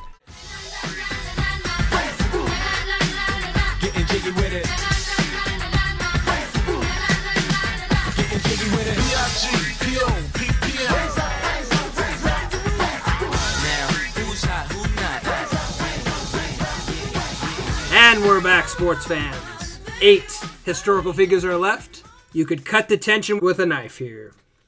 So, in the potent notable section, we have the number eight seed Walt Disney versus the number two seed Madame Curie, who moves on to the final four. That's a great battle. Uh, I'm going to go with Walt Disney. He didn't pay the penalty. Well, they both paid the penalty with cancer. I think Marie Curie gave him cancer. so I'm picking Walt Disney. Walt Disney moves on to the final four. Next, we have the number eight seed Ben Franklin versus the number 14 seed Confucius in the Great Minds Ask Alexander the Great to Get Out of Their Light region. Ben Franklin versus Confucius. Who moves on? Uh, ben Franklin for me. Confucius say, Confucius win. okay. Gre- Greg say Ben Franklin win. Ben Franklin moves on to the oh. final four. Greg. I'm a fan. What can I say? Next, in the leaders of the pack, we have the number four seed Winston Churchill versus number six seed George Washington Carver. Who's the first one? Winston Churchill versus George Washington Carver. Sorry oh about that. Oh my gosh, well, I'm still going with George Washington Carver. Wow. I'm definitely going with Winston Churchill. Yep, and obviously George Winston Churchill is going to win that one every time. I'm telling you, if you knew George Washington Carver, you wouldn't say that. Frank really loves his penis. Not just that, he's a brilliant man. think think Frank went to high school with this guy or something. Finally, we have the Bill and Ted versus Night at the Museum region. We have one from each film. Number one seed Abraham Lincoln, the only one seed left at this point, versus the number two seed Theodore Roosevelt, who moves on. That's a good one. Wow. Well, I'm still going with Abe. Oh, man. I think I have to go with uh, old Teddy Roosevelt. And Teddy Roosevelt, down by one, puts up a shot. It's blocked by Abraham Lincoln. It's blocked by his hat. By the- Abraham Lincoln w- moves on. By the to- tallest president. Yep. Versus the shortest. No, not true. They used to call him the beard on the NBA court. and that's the end of that round, sports fans. So call your bookie, place your bets. We have four historical figures left. Who will be the champion? We'll find out.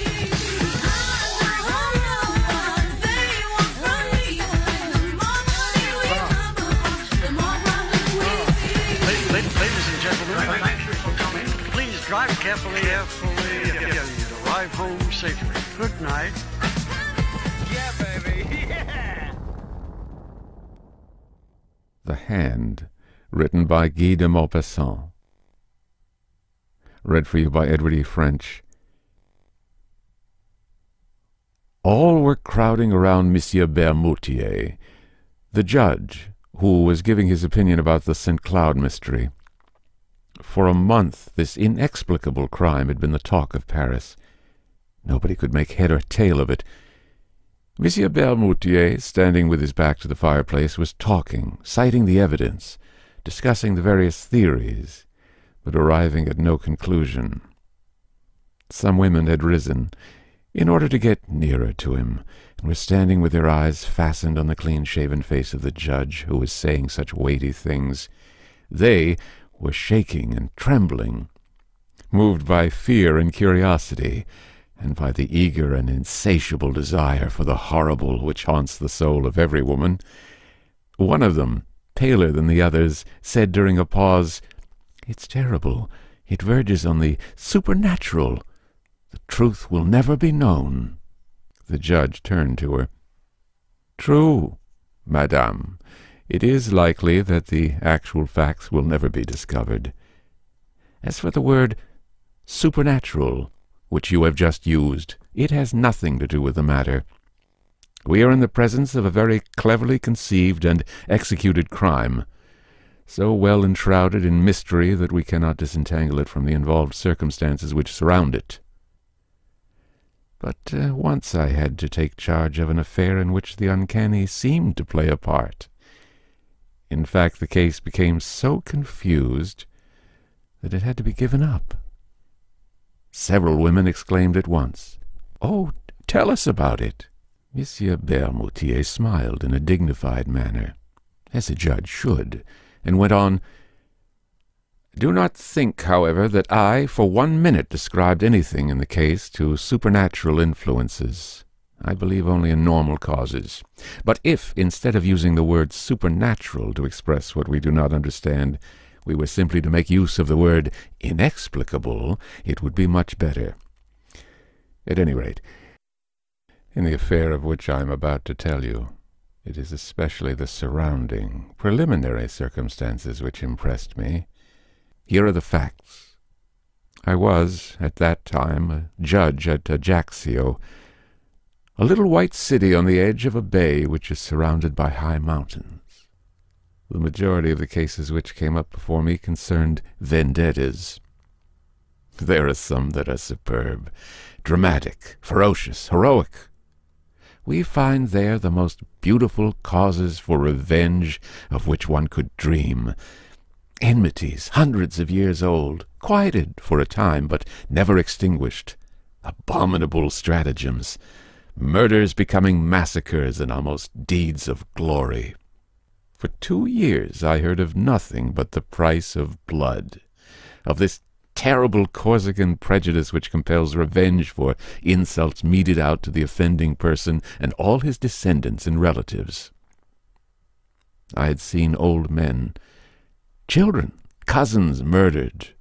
My head was full of these stories.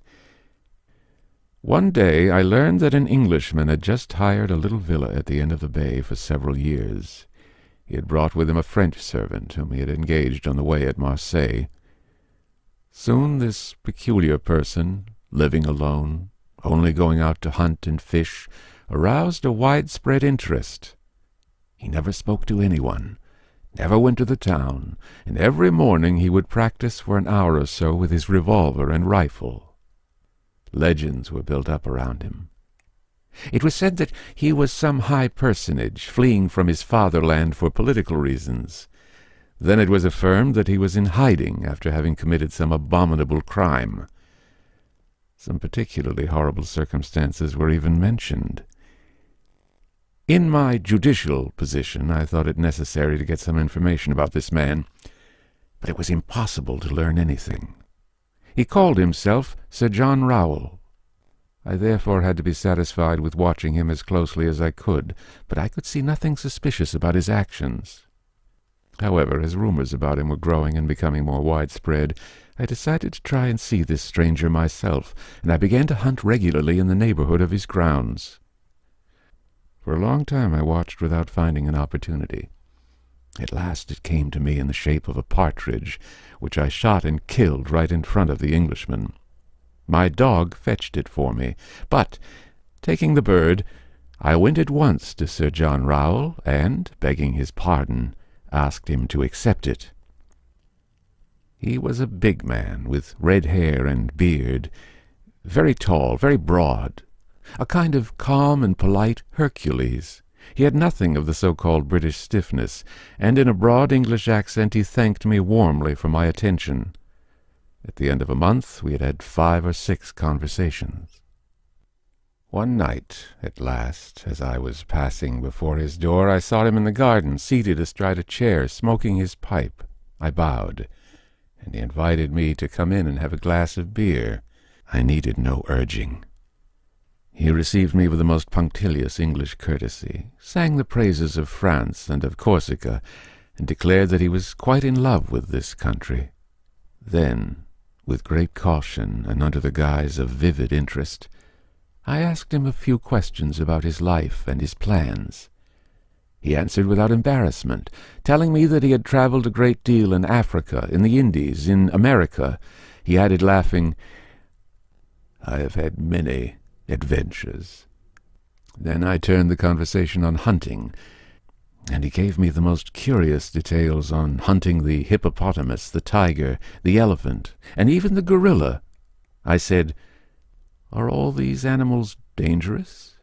He smiled. Oh, no. Man is the worst. And he laughed, a good broad laugh, the wholesome laugh of a contented Englishman.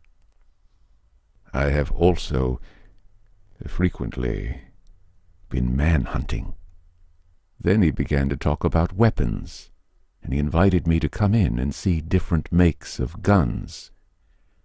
His parlor was draped in black, black silk embroidered in gold. Big yellow flowers, as brilliant as fire, were worked on the dark material. He said, It is a Japanese material.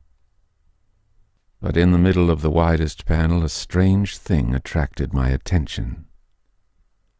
Black object stood out against a square of red velvet. I went up to it. It was a hand. A human hand.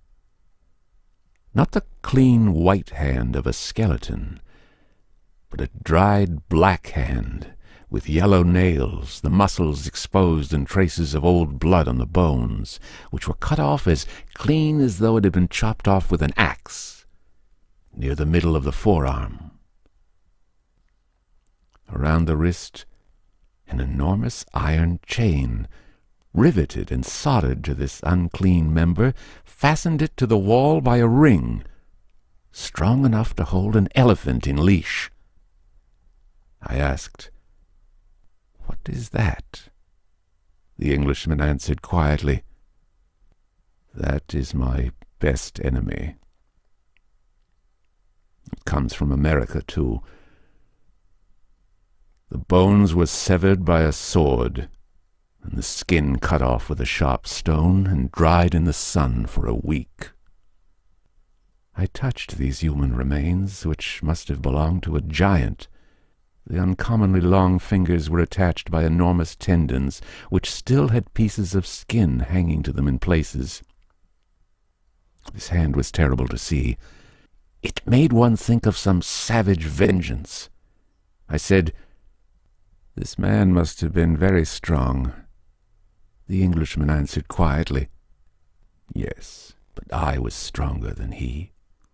I put on this chain to hold him. I thought that he was joking. I said, This chain is useless now. The hand won't run away. Sir John Rowell answered seriously, It always wants to go away. This chain is needed. I glanced at him quickly, questioning his face, and I asked myself, Is he an insane man or a practical joker? but his face remained inscrutable, calm, and friendly. I turned to other subjects and admired his rifles. However, I noticed that he kept three loaded revolvers in the room, as though constantly in fear of some attack. I paid him several calls. Then I did not go any more. People had become used to his presence, everybody had lost interest in him. A whole year rolled by. One morning, toward the end of November, my servant awoke me and announced that Sir John Rowell had been murdered during the night. Half an hour later I entered the Englishman's house, together with the police commissioner and the captain of the gendarmes. The servant, bewildered and in despair, was crying before the door. At first I suspected this man, but he was innocent. The guilty party could never be found. On entering Sir John's parlour, I noticed the body stretched out on its back in the middle of the room. His vest was torn, the sleeve of his jacket had been pulled off. Everything pointed to a violent struggle. The Englishman had been strangled. His face was black, swollen, and frightful, and seemed to express a terrible fear. He held something between his teeth, and his neck, pierced by five or six holes which looked as though they had been made by some iron instrument, was covered with blood. A physician joined us. He examined the finger marks on the neck for a long time, and then made this strange announcement. It looks as though he had been strangled by a skeleton. A cold chill seemed to run down my back, and I looked over to where I had formerly seen the terrible hand, but it was no longer there. The chain was hanging down, broken. I bent over the dead man, and, in his contracted mouth, I found one of the fingers of this vanished hand cut, or rather sawed off by the teeth down to the second knuckle. Then the investigation began. Nothing could be discovered. No door, window, or piece of furniture had been forced.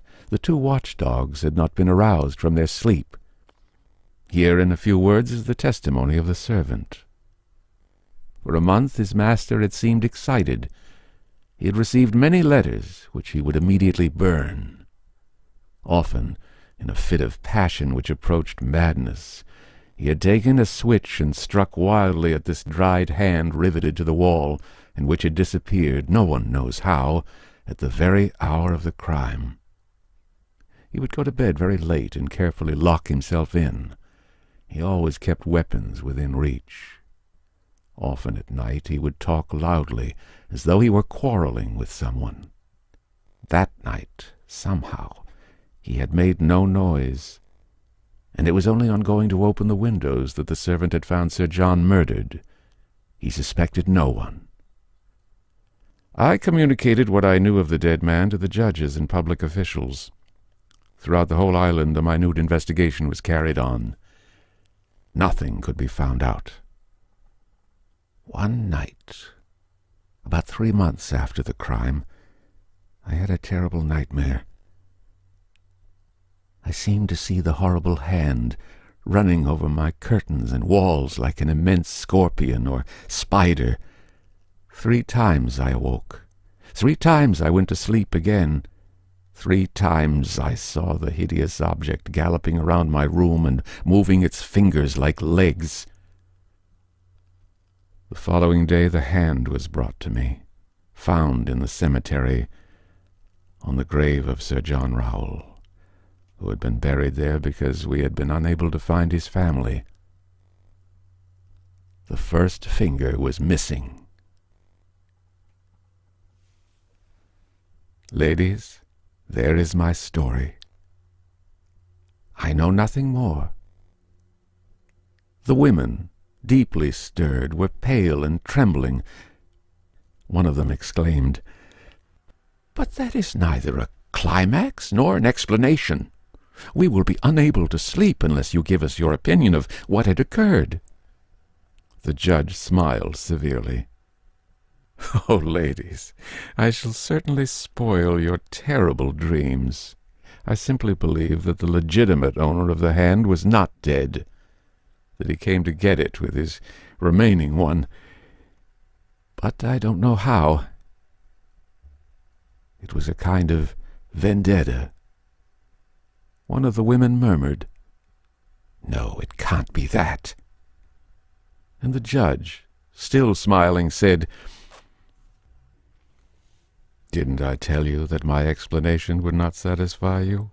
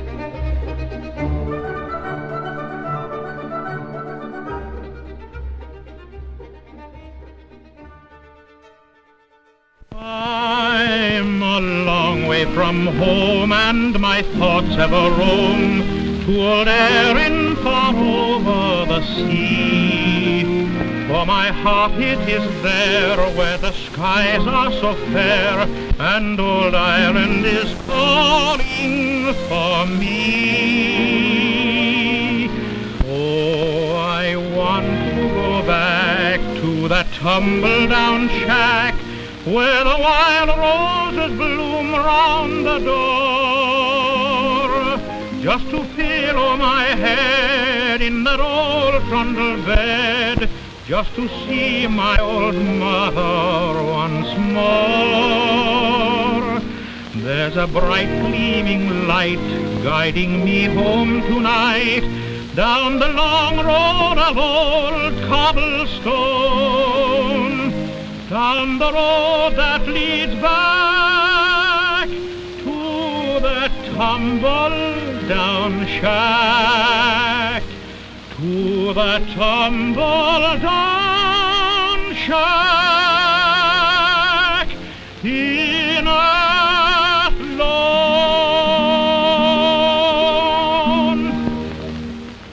In traveling the road that leads back to that tumble-down shack in Athlone, we soon discover that the real charm of Old Erin is in her picturesque and peaceful countryside, where a vast majority of her people engage in agricultural pursuits and live in humble but happy circumstances.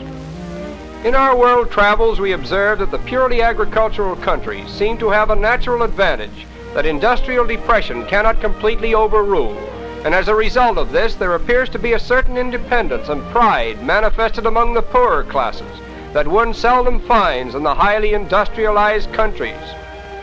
This is indeed easy to understand, as the soil is the first and most natural source of livelihood, and it is not unlikely that the chief solution to many of man's problems in the machine-ridden countries will be found in a more universal cultivation of the land.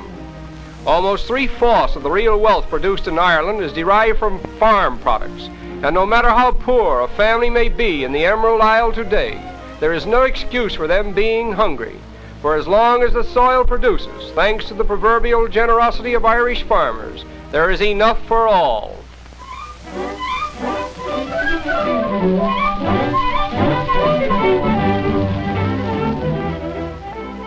And here is Dick Harrow, who says he's the fattest man that ever set foot on the Emerald Isle. Even the donkeys can't believe their eyes or their ears when they see him.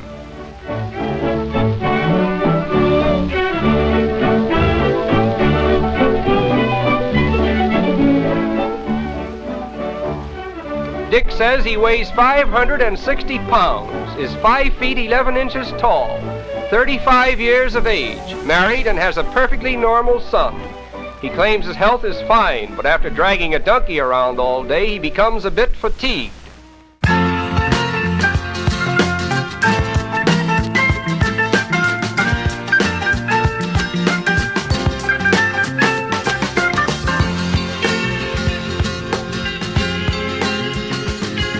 My dreams of night and day, I slowly pass the time away with thoughts of you and how it was and how it was you went away. And when I think of all the laughs we've had, the times we turned each other on, how could the goodness turn to bad? I really can't accept it. I was wrong to think that it would last by simply clinging to the past. I didn't think to look ahead see the day when it was dead. We didn't need to smoke or worse to travel through the universe. The trip we took was in our kiss. Yes, I remember all of this and more.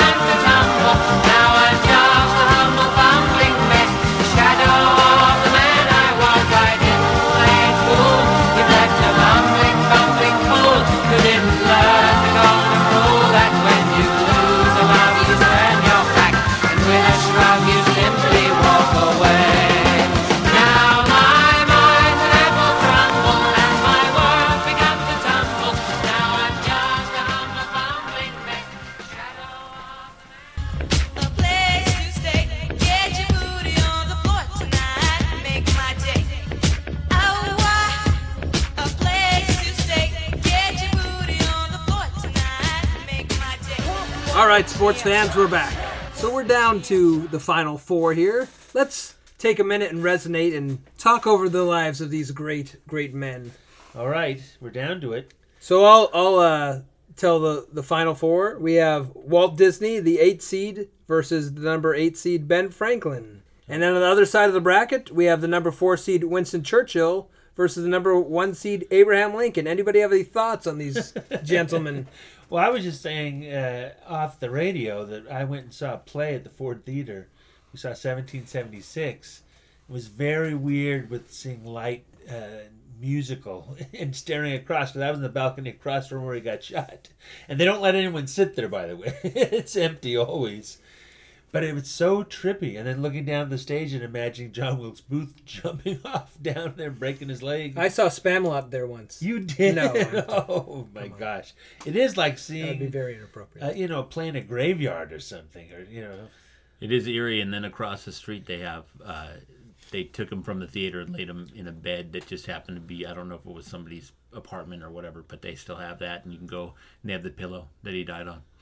So very eerie, and then they have his ri- people at the scene ripped apart his jacket. They said they only have a piece of it left.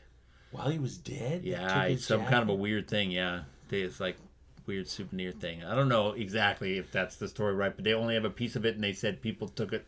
I don't know if it was at the time. Tear it off him like it's a, a rock and roll star. Yeah, right, Abe. But uh, anyways, great figure besides his death, and uh, so there you go. Also, Abe he's Lincoln. famous for saying, "Just because your picture is next to a quote, don't believe everything you see." I saw that on Instagram once.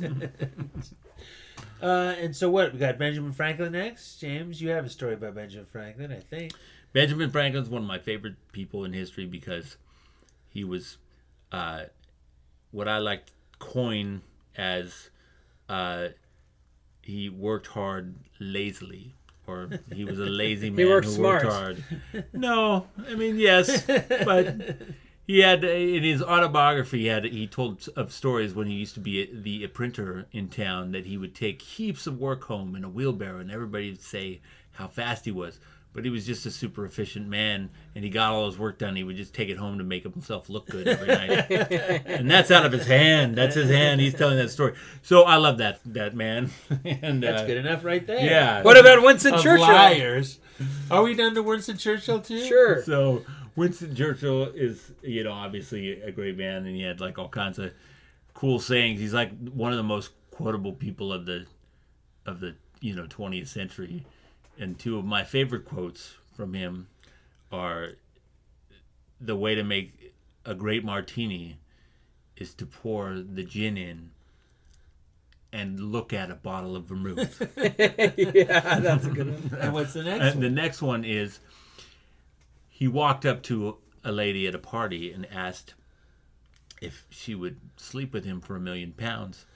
And she said, yes. And he said, well, how about a hundred? And she asked, what type of woman do you think I am? And he said, we already established that. now we're negotiating price.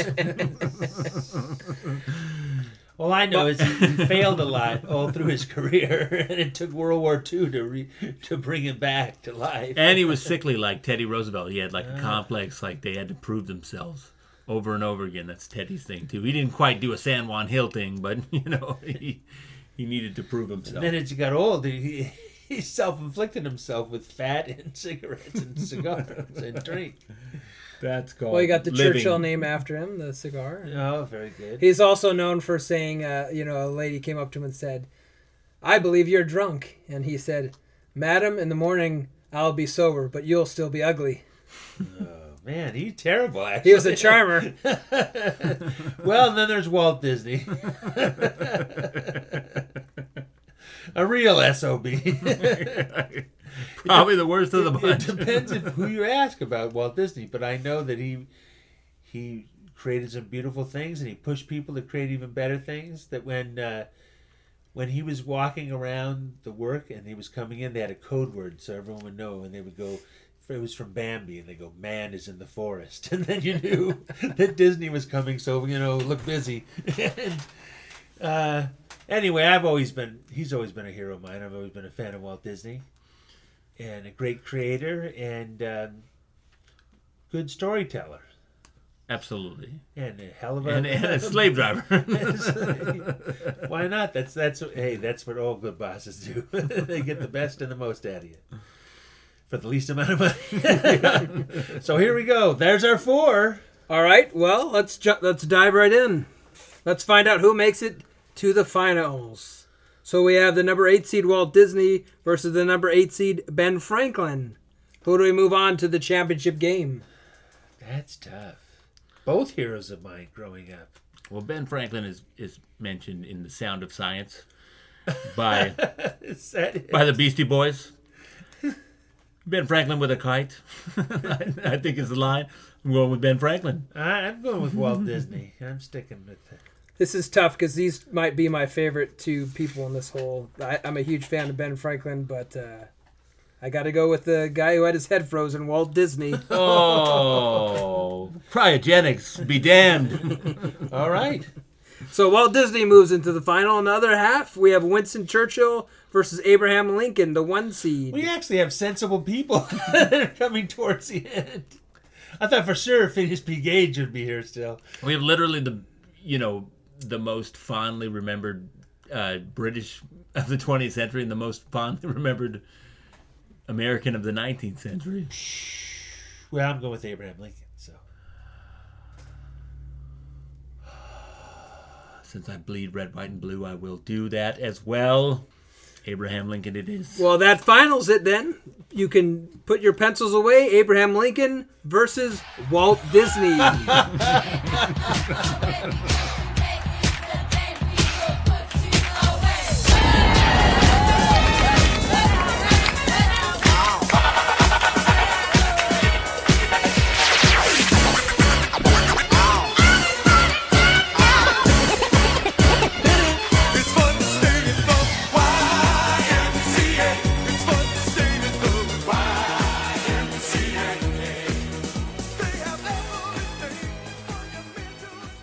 I've read about this incident you had in 1951, and you said you saw literally hundreds of unidentifiable flying objects.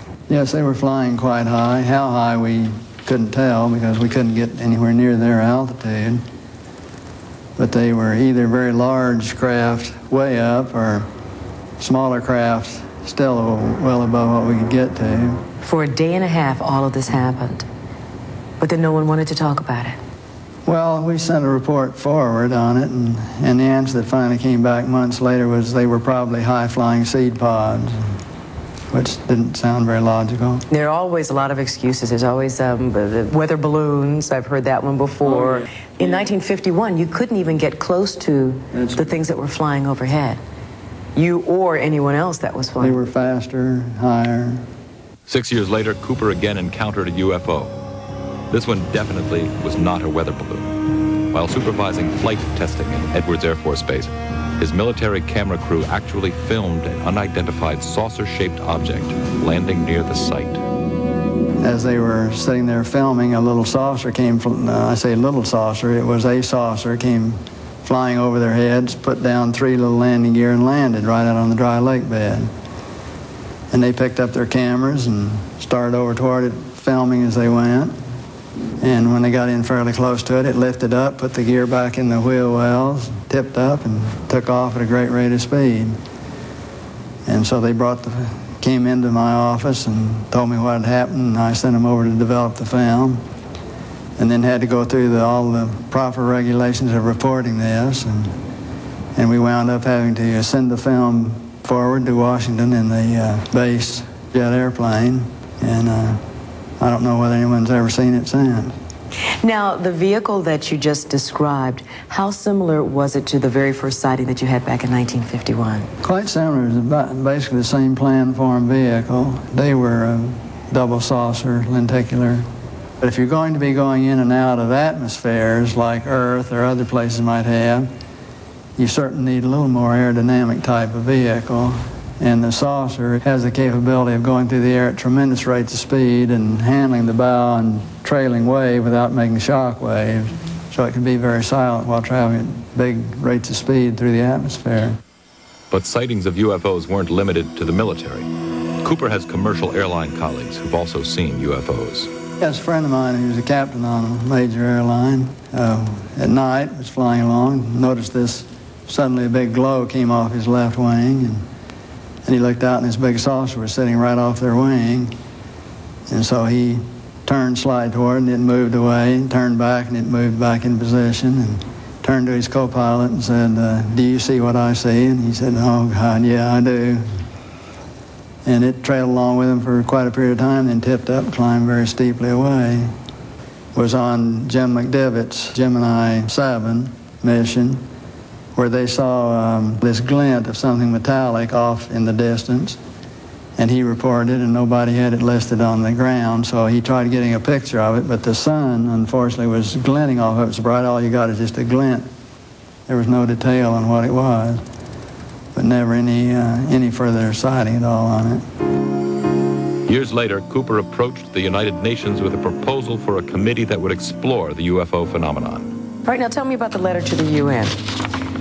Well, the letter to the UN was uh, in conjunction with a meeting that I had with uh, Kurt Waldheim and the Security Council of the UN to try to encourage the UN to establish a committee to start comparing notes and data and information and to really look into all of this from an unbiased, neutral point of view. Here's a quote from, from your letter. I believe that these extraterrestrial vehicles and their crews are visiting this planet from other planets and are obviously a little more advanced than we are here on Earth. And are you saying that's exactly why governments have been trying to keep this information private because of that obvious advancement? Very possibly, right. Chariots of the Gods, the international bestseller by Eric von Däniken that shattered conventional theories about history and archaeology. Now, Sun International brings it to the screen in a startling new film. Chariots of the Gods explores von Däniken's controversial and explosive theory that beings from other galaxies visited Earth in ancient times. Did a genius from another world design the pyramids? Is there evidence of a prehistoric airfield in the Andes? And what about the giant stone faces that brood over Easter Island? All over the Earth, the evidence is there. For an intriguing, fascinating, mind opening experience, see Chariots of the Gods, rated G.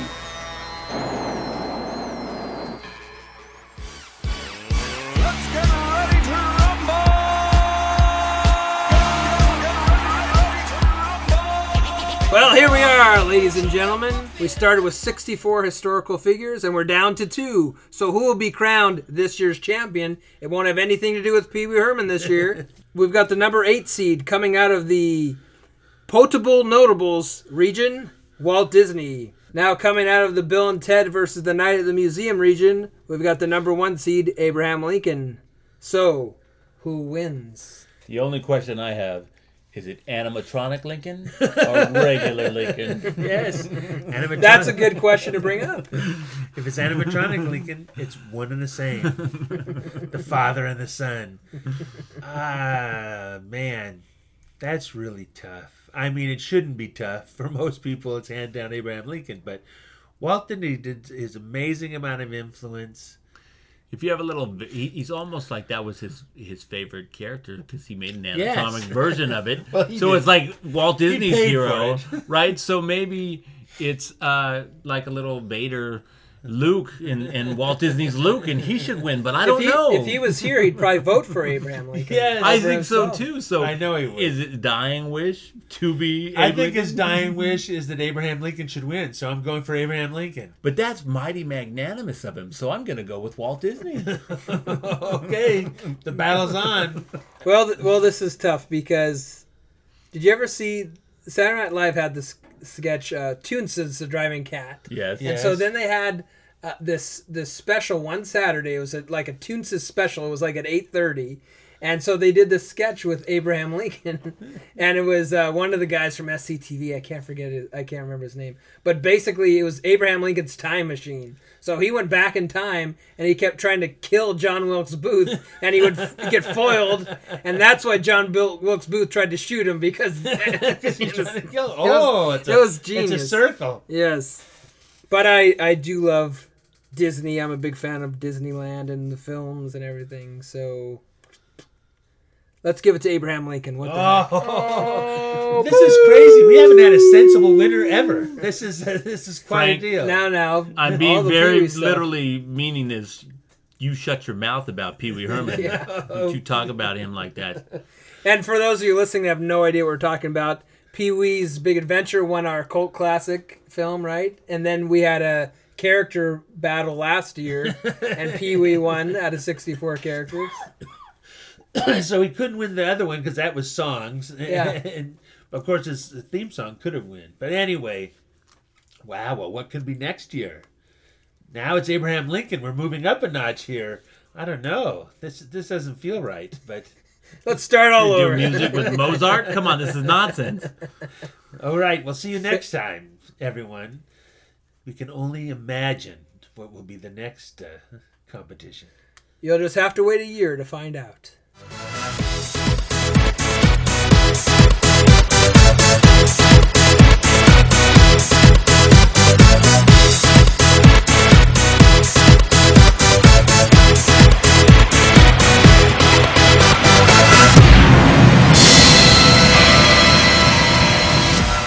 All right, that's about wraps it up.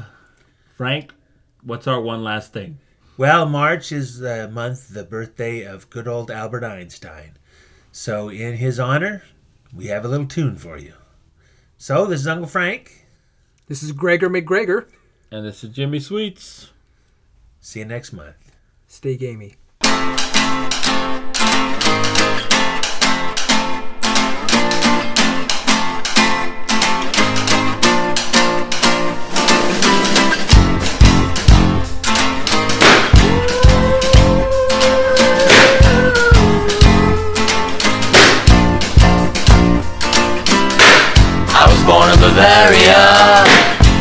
Of Ulm. By the time I was 26, I knew that you never go home.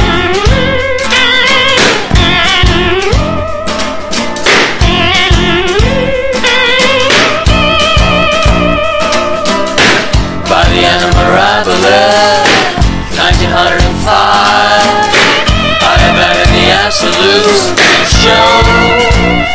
never arrive at the light.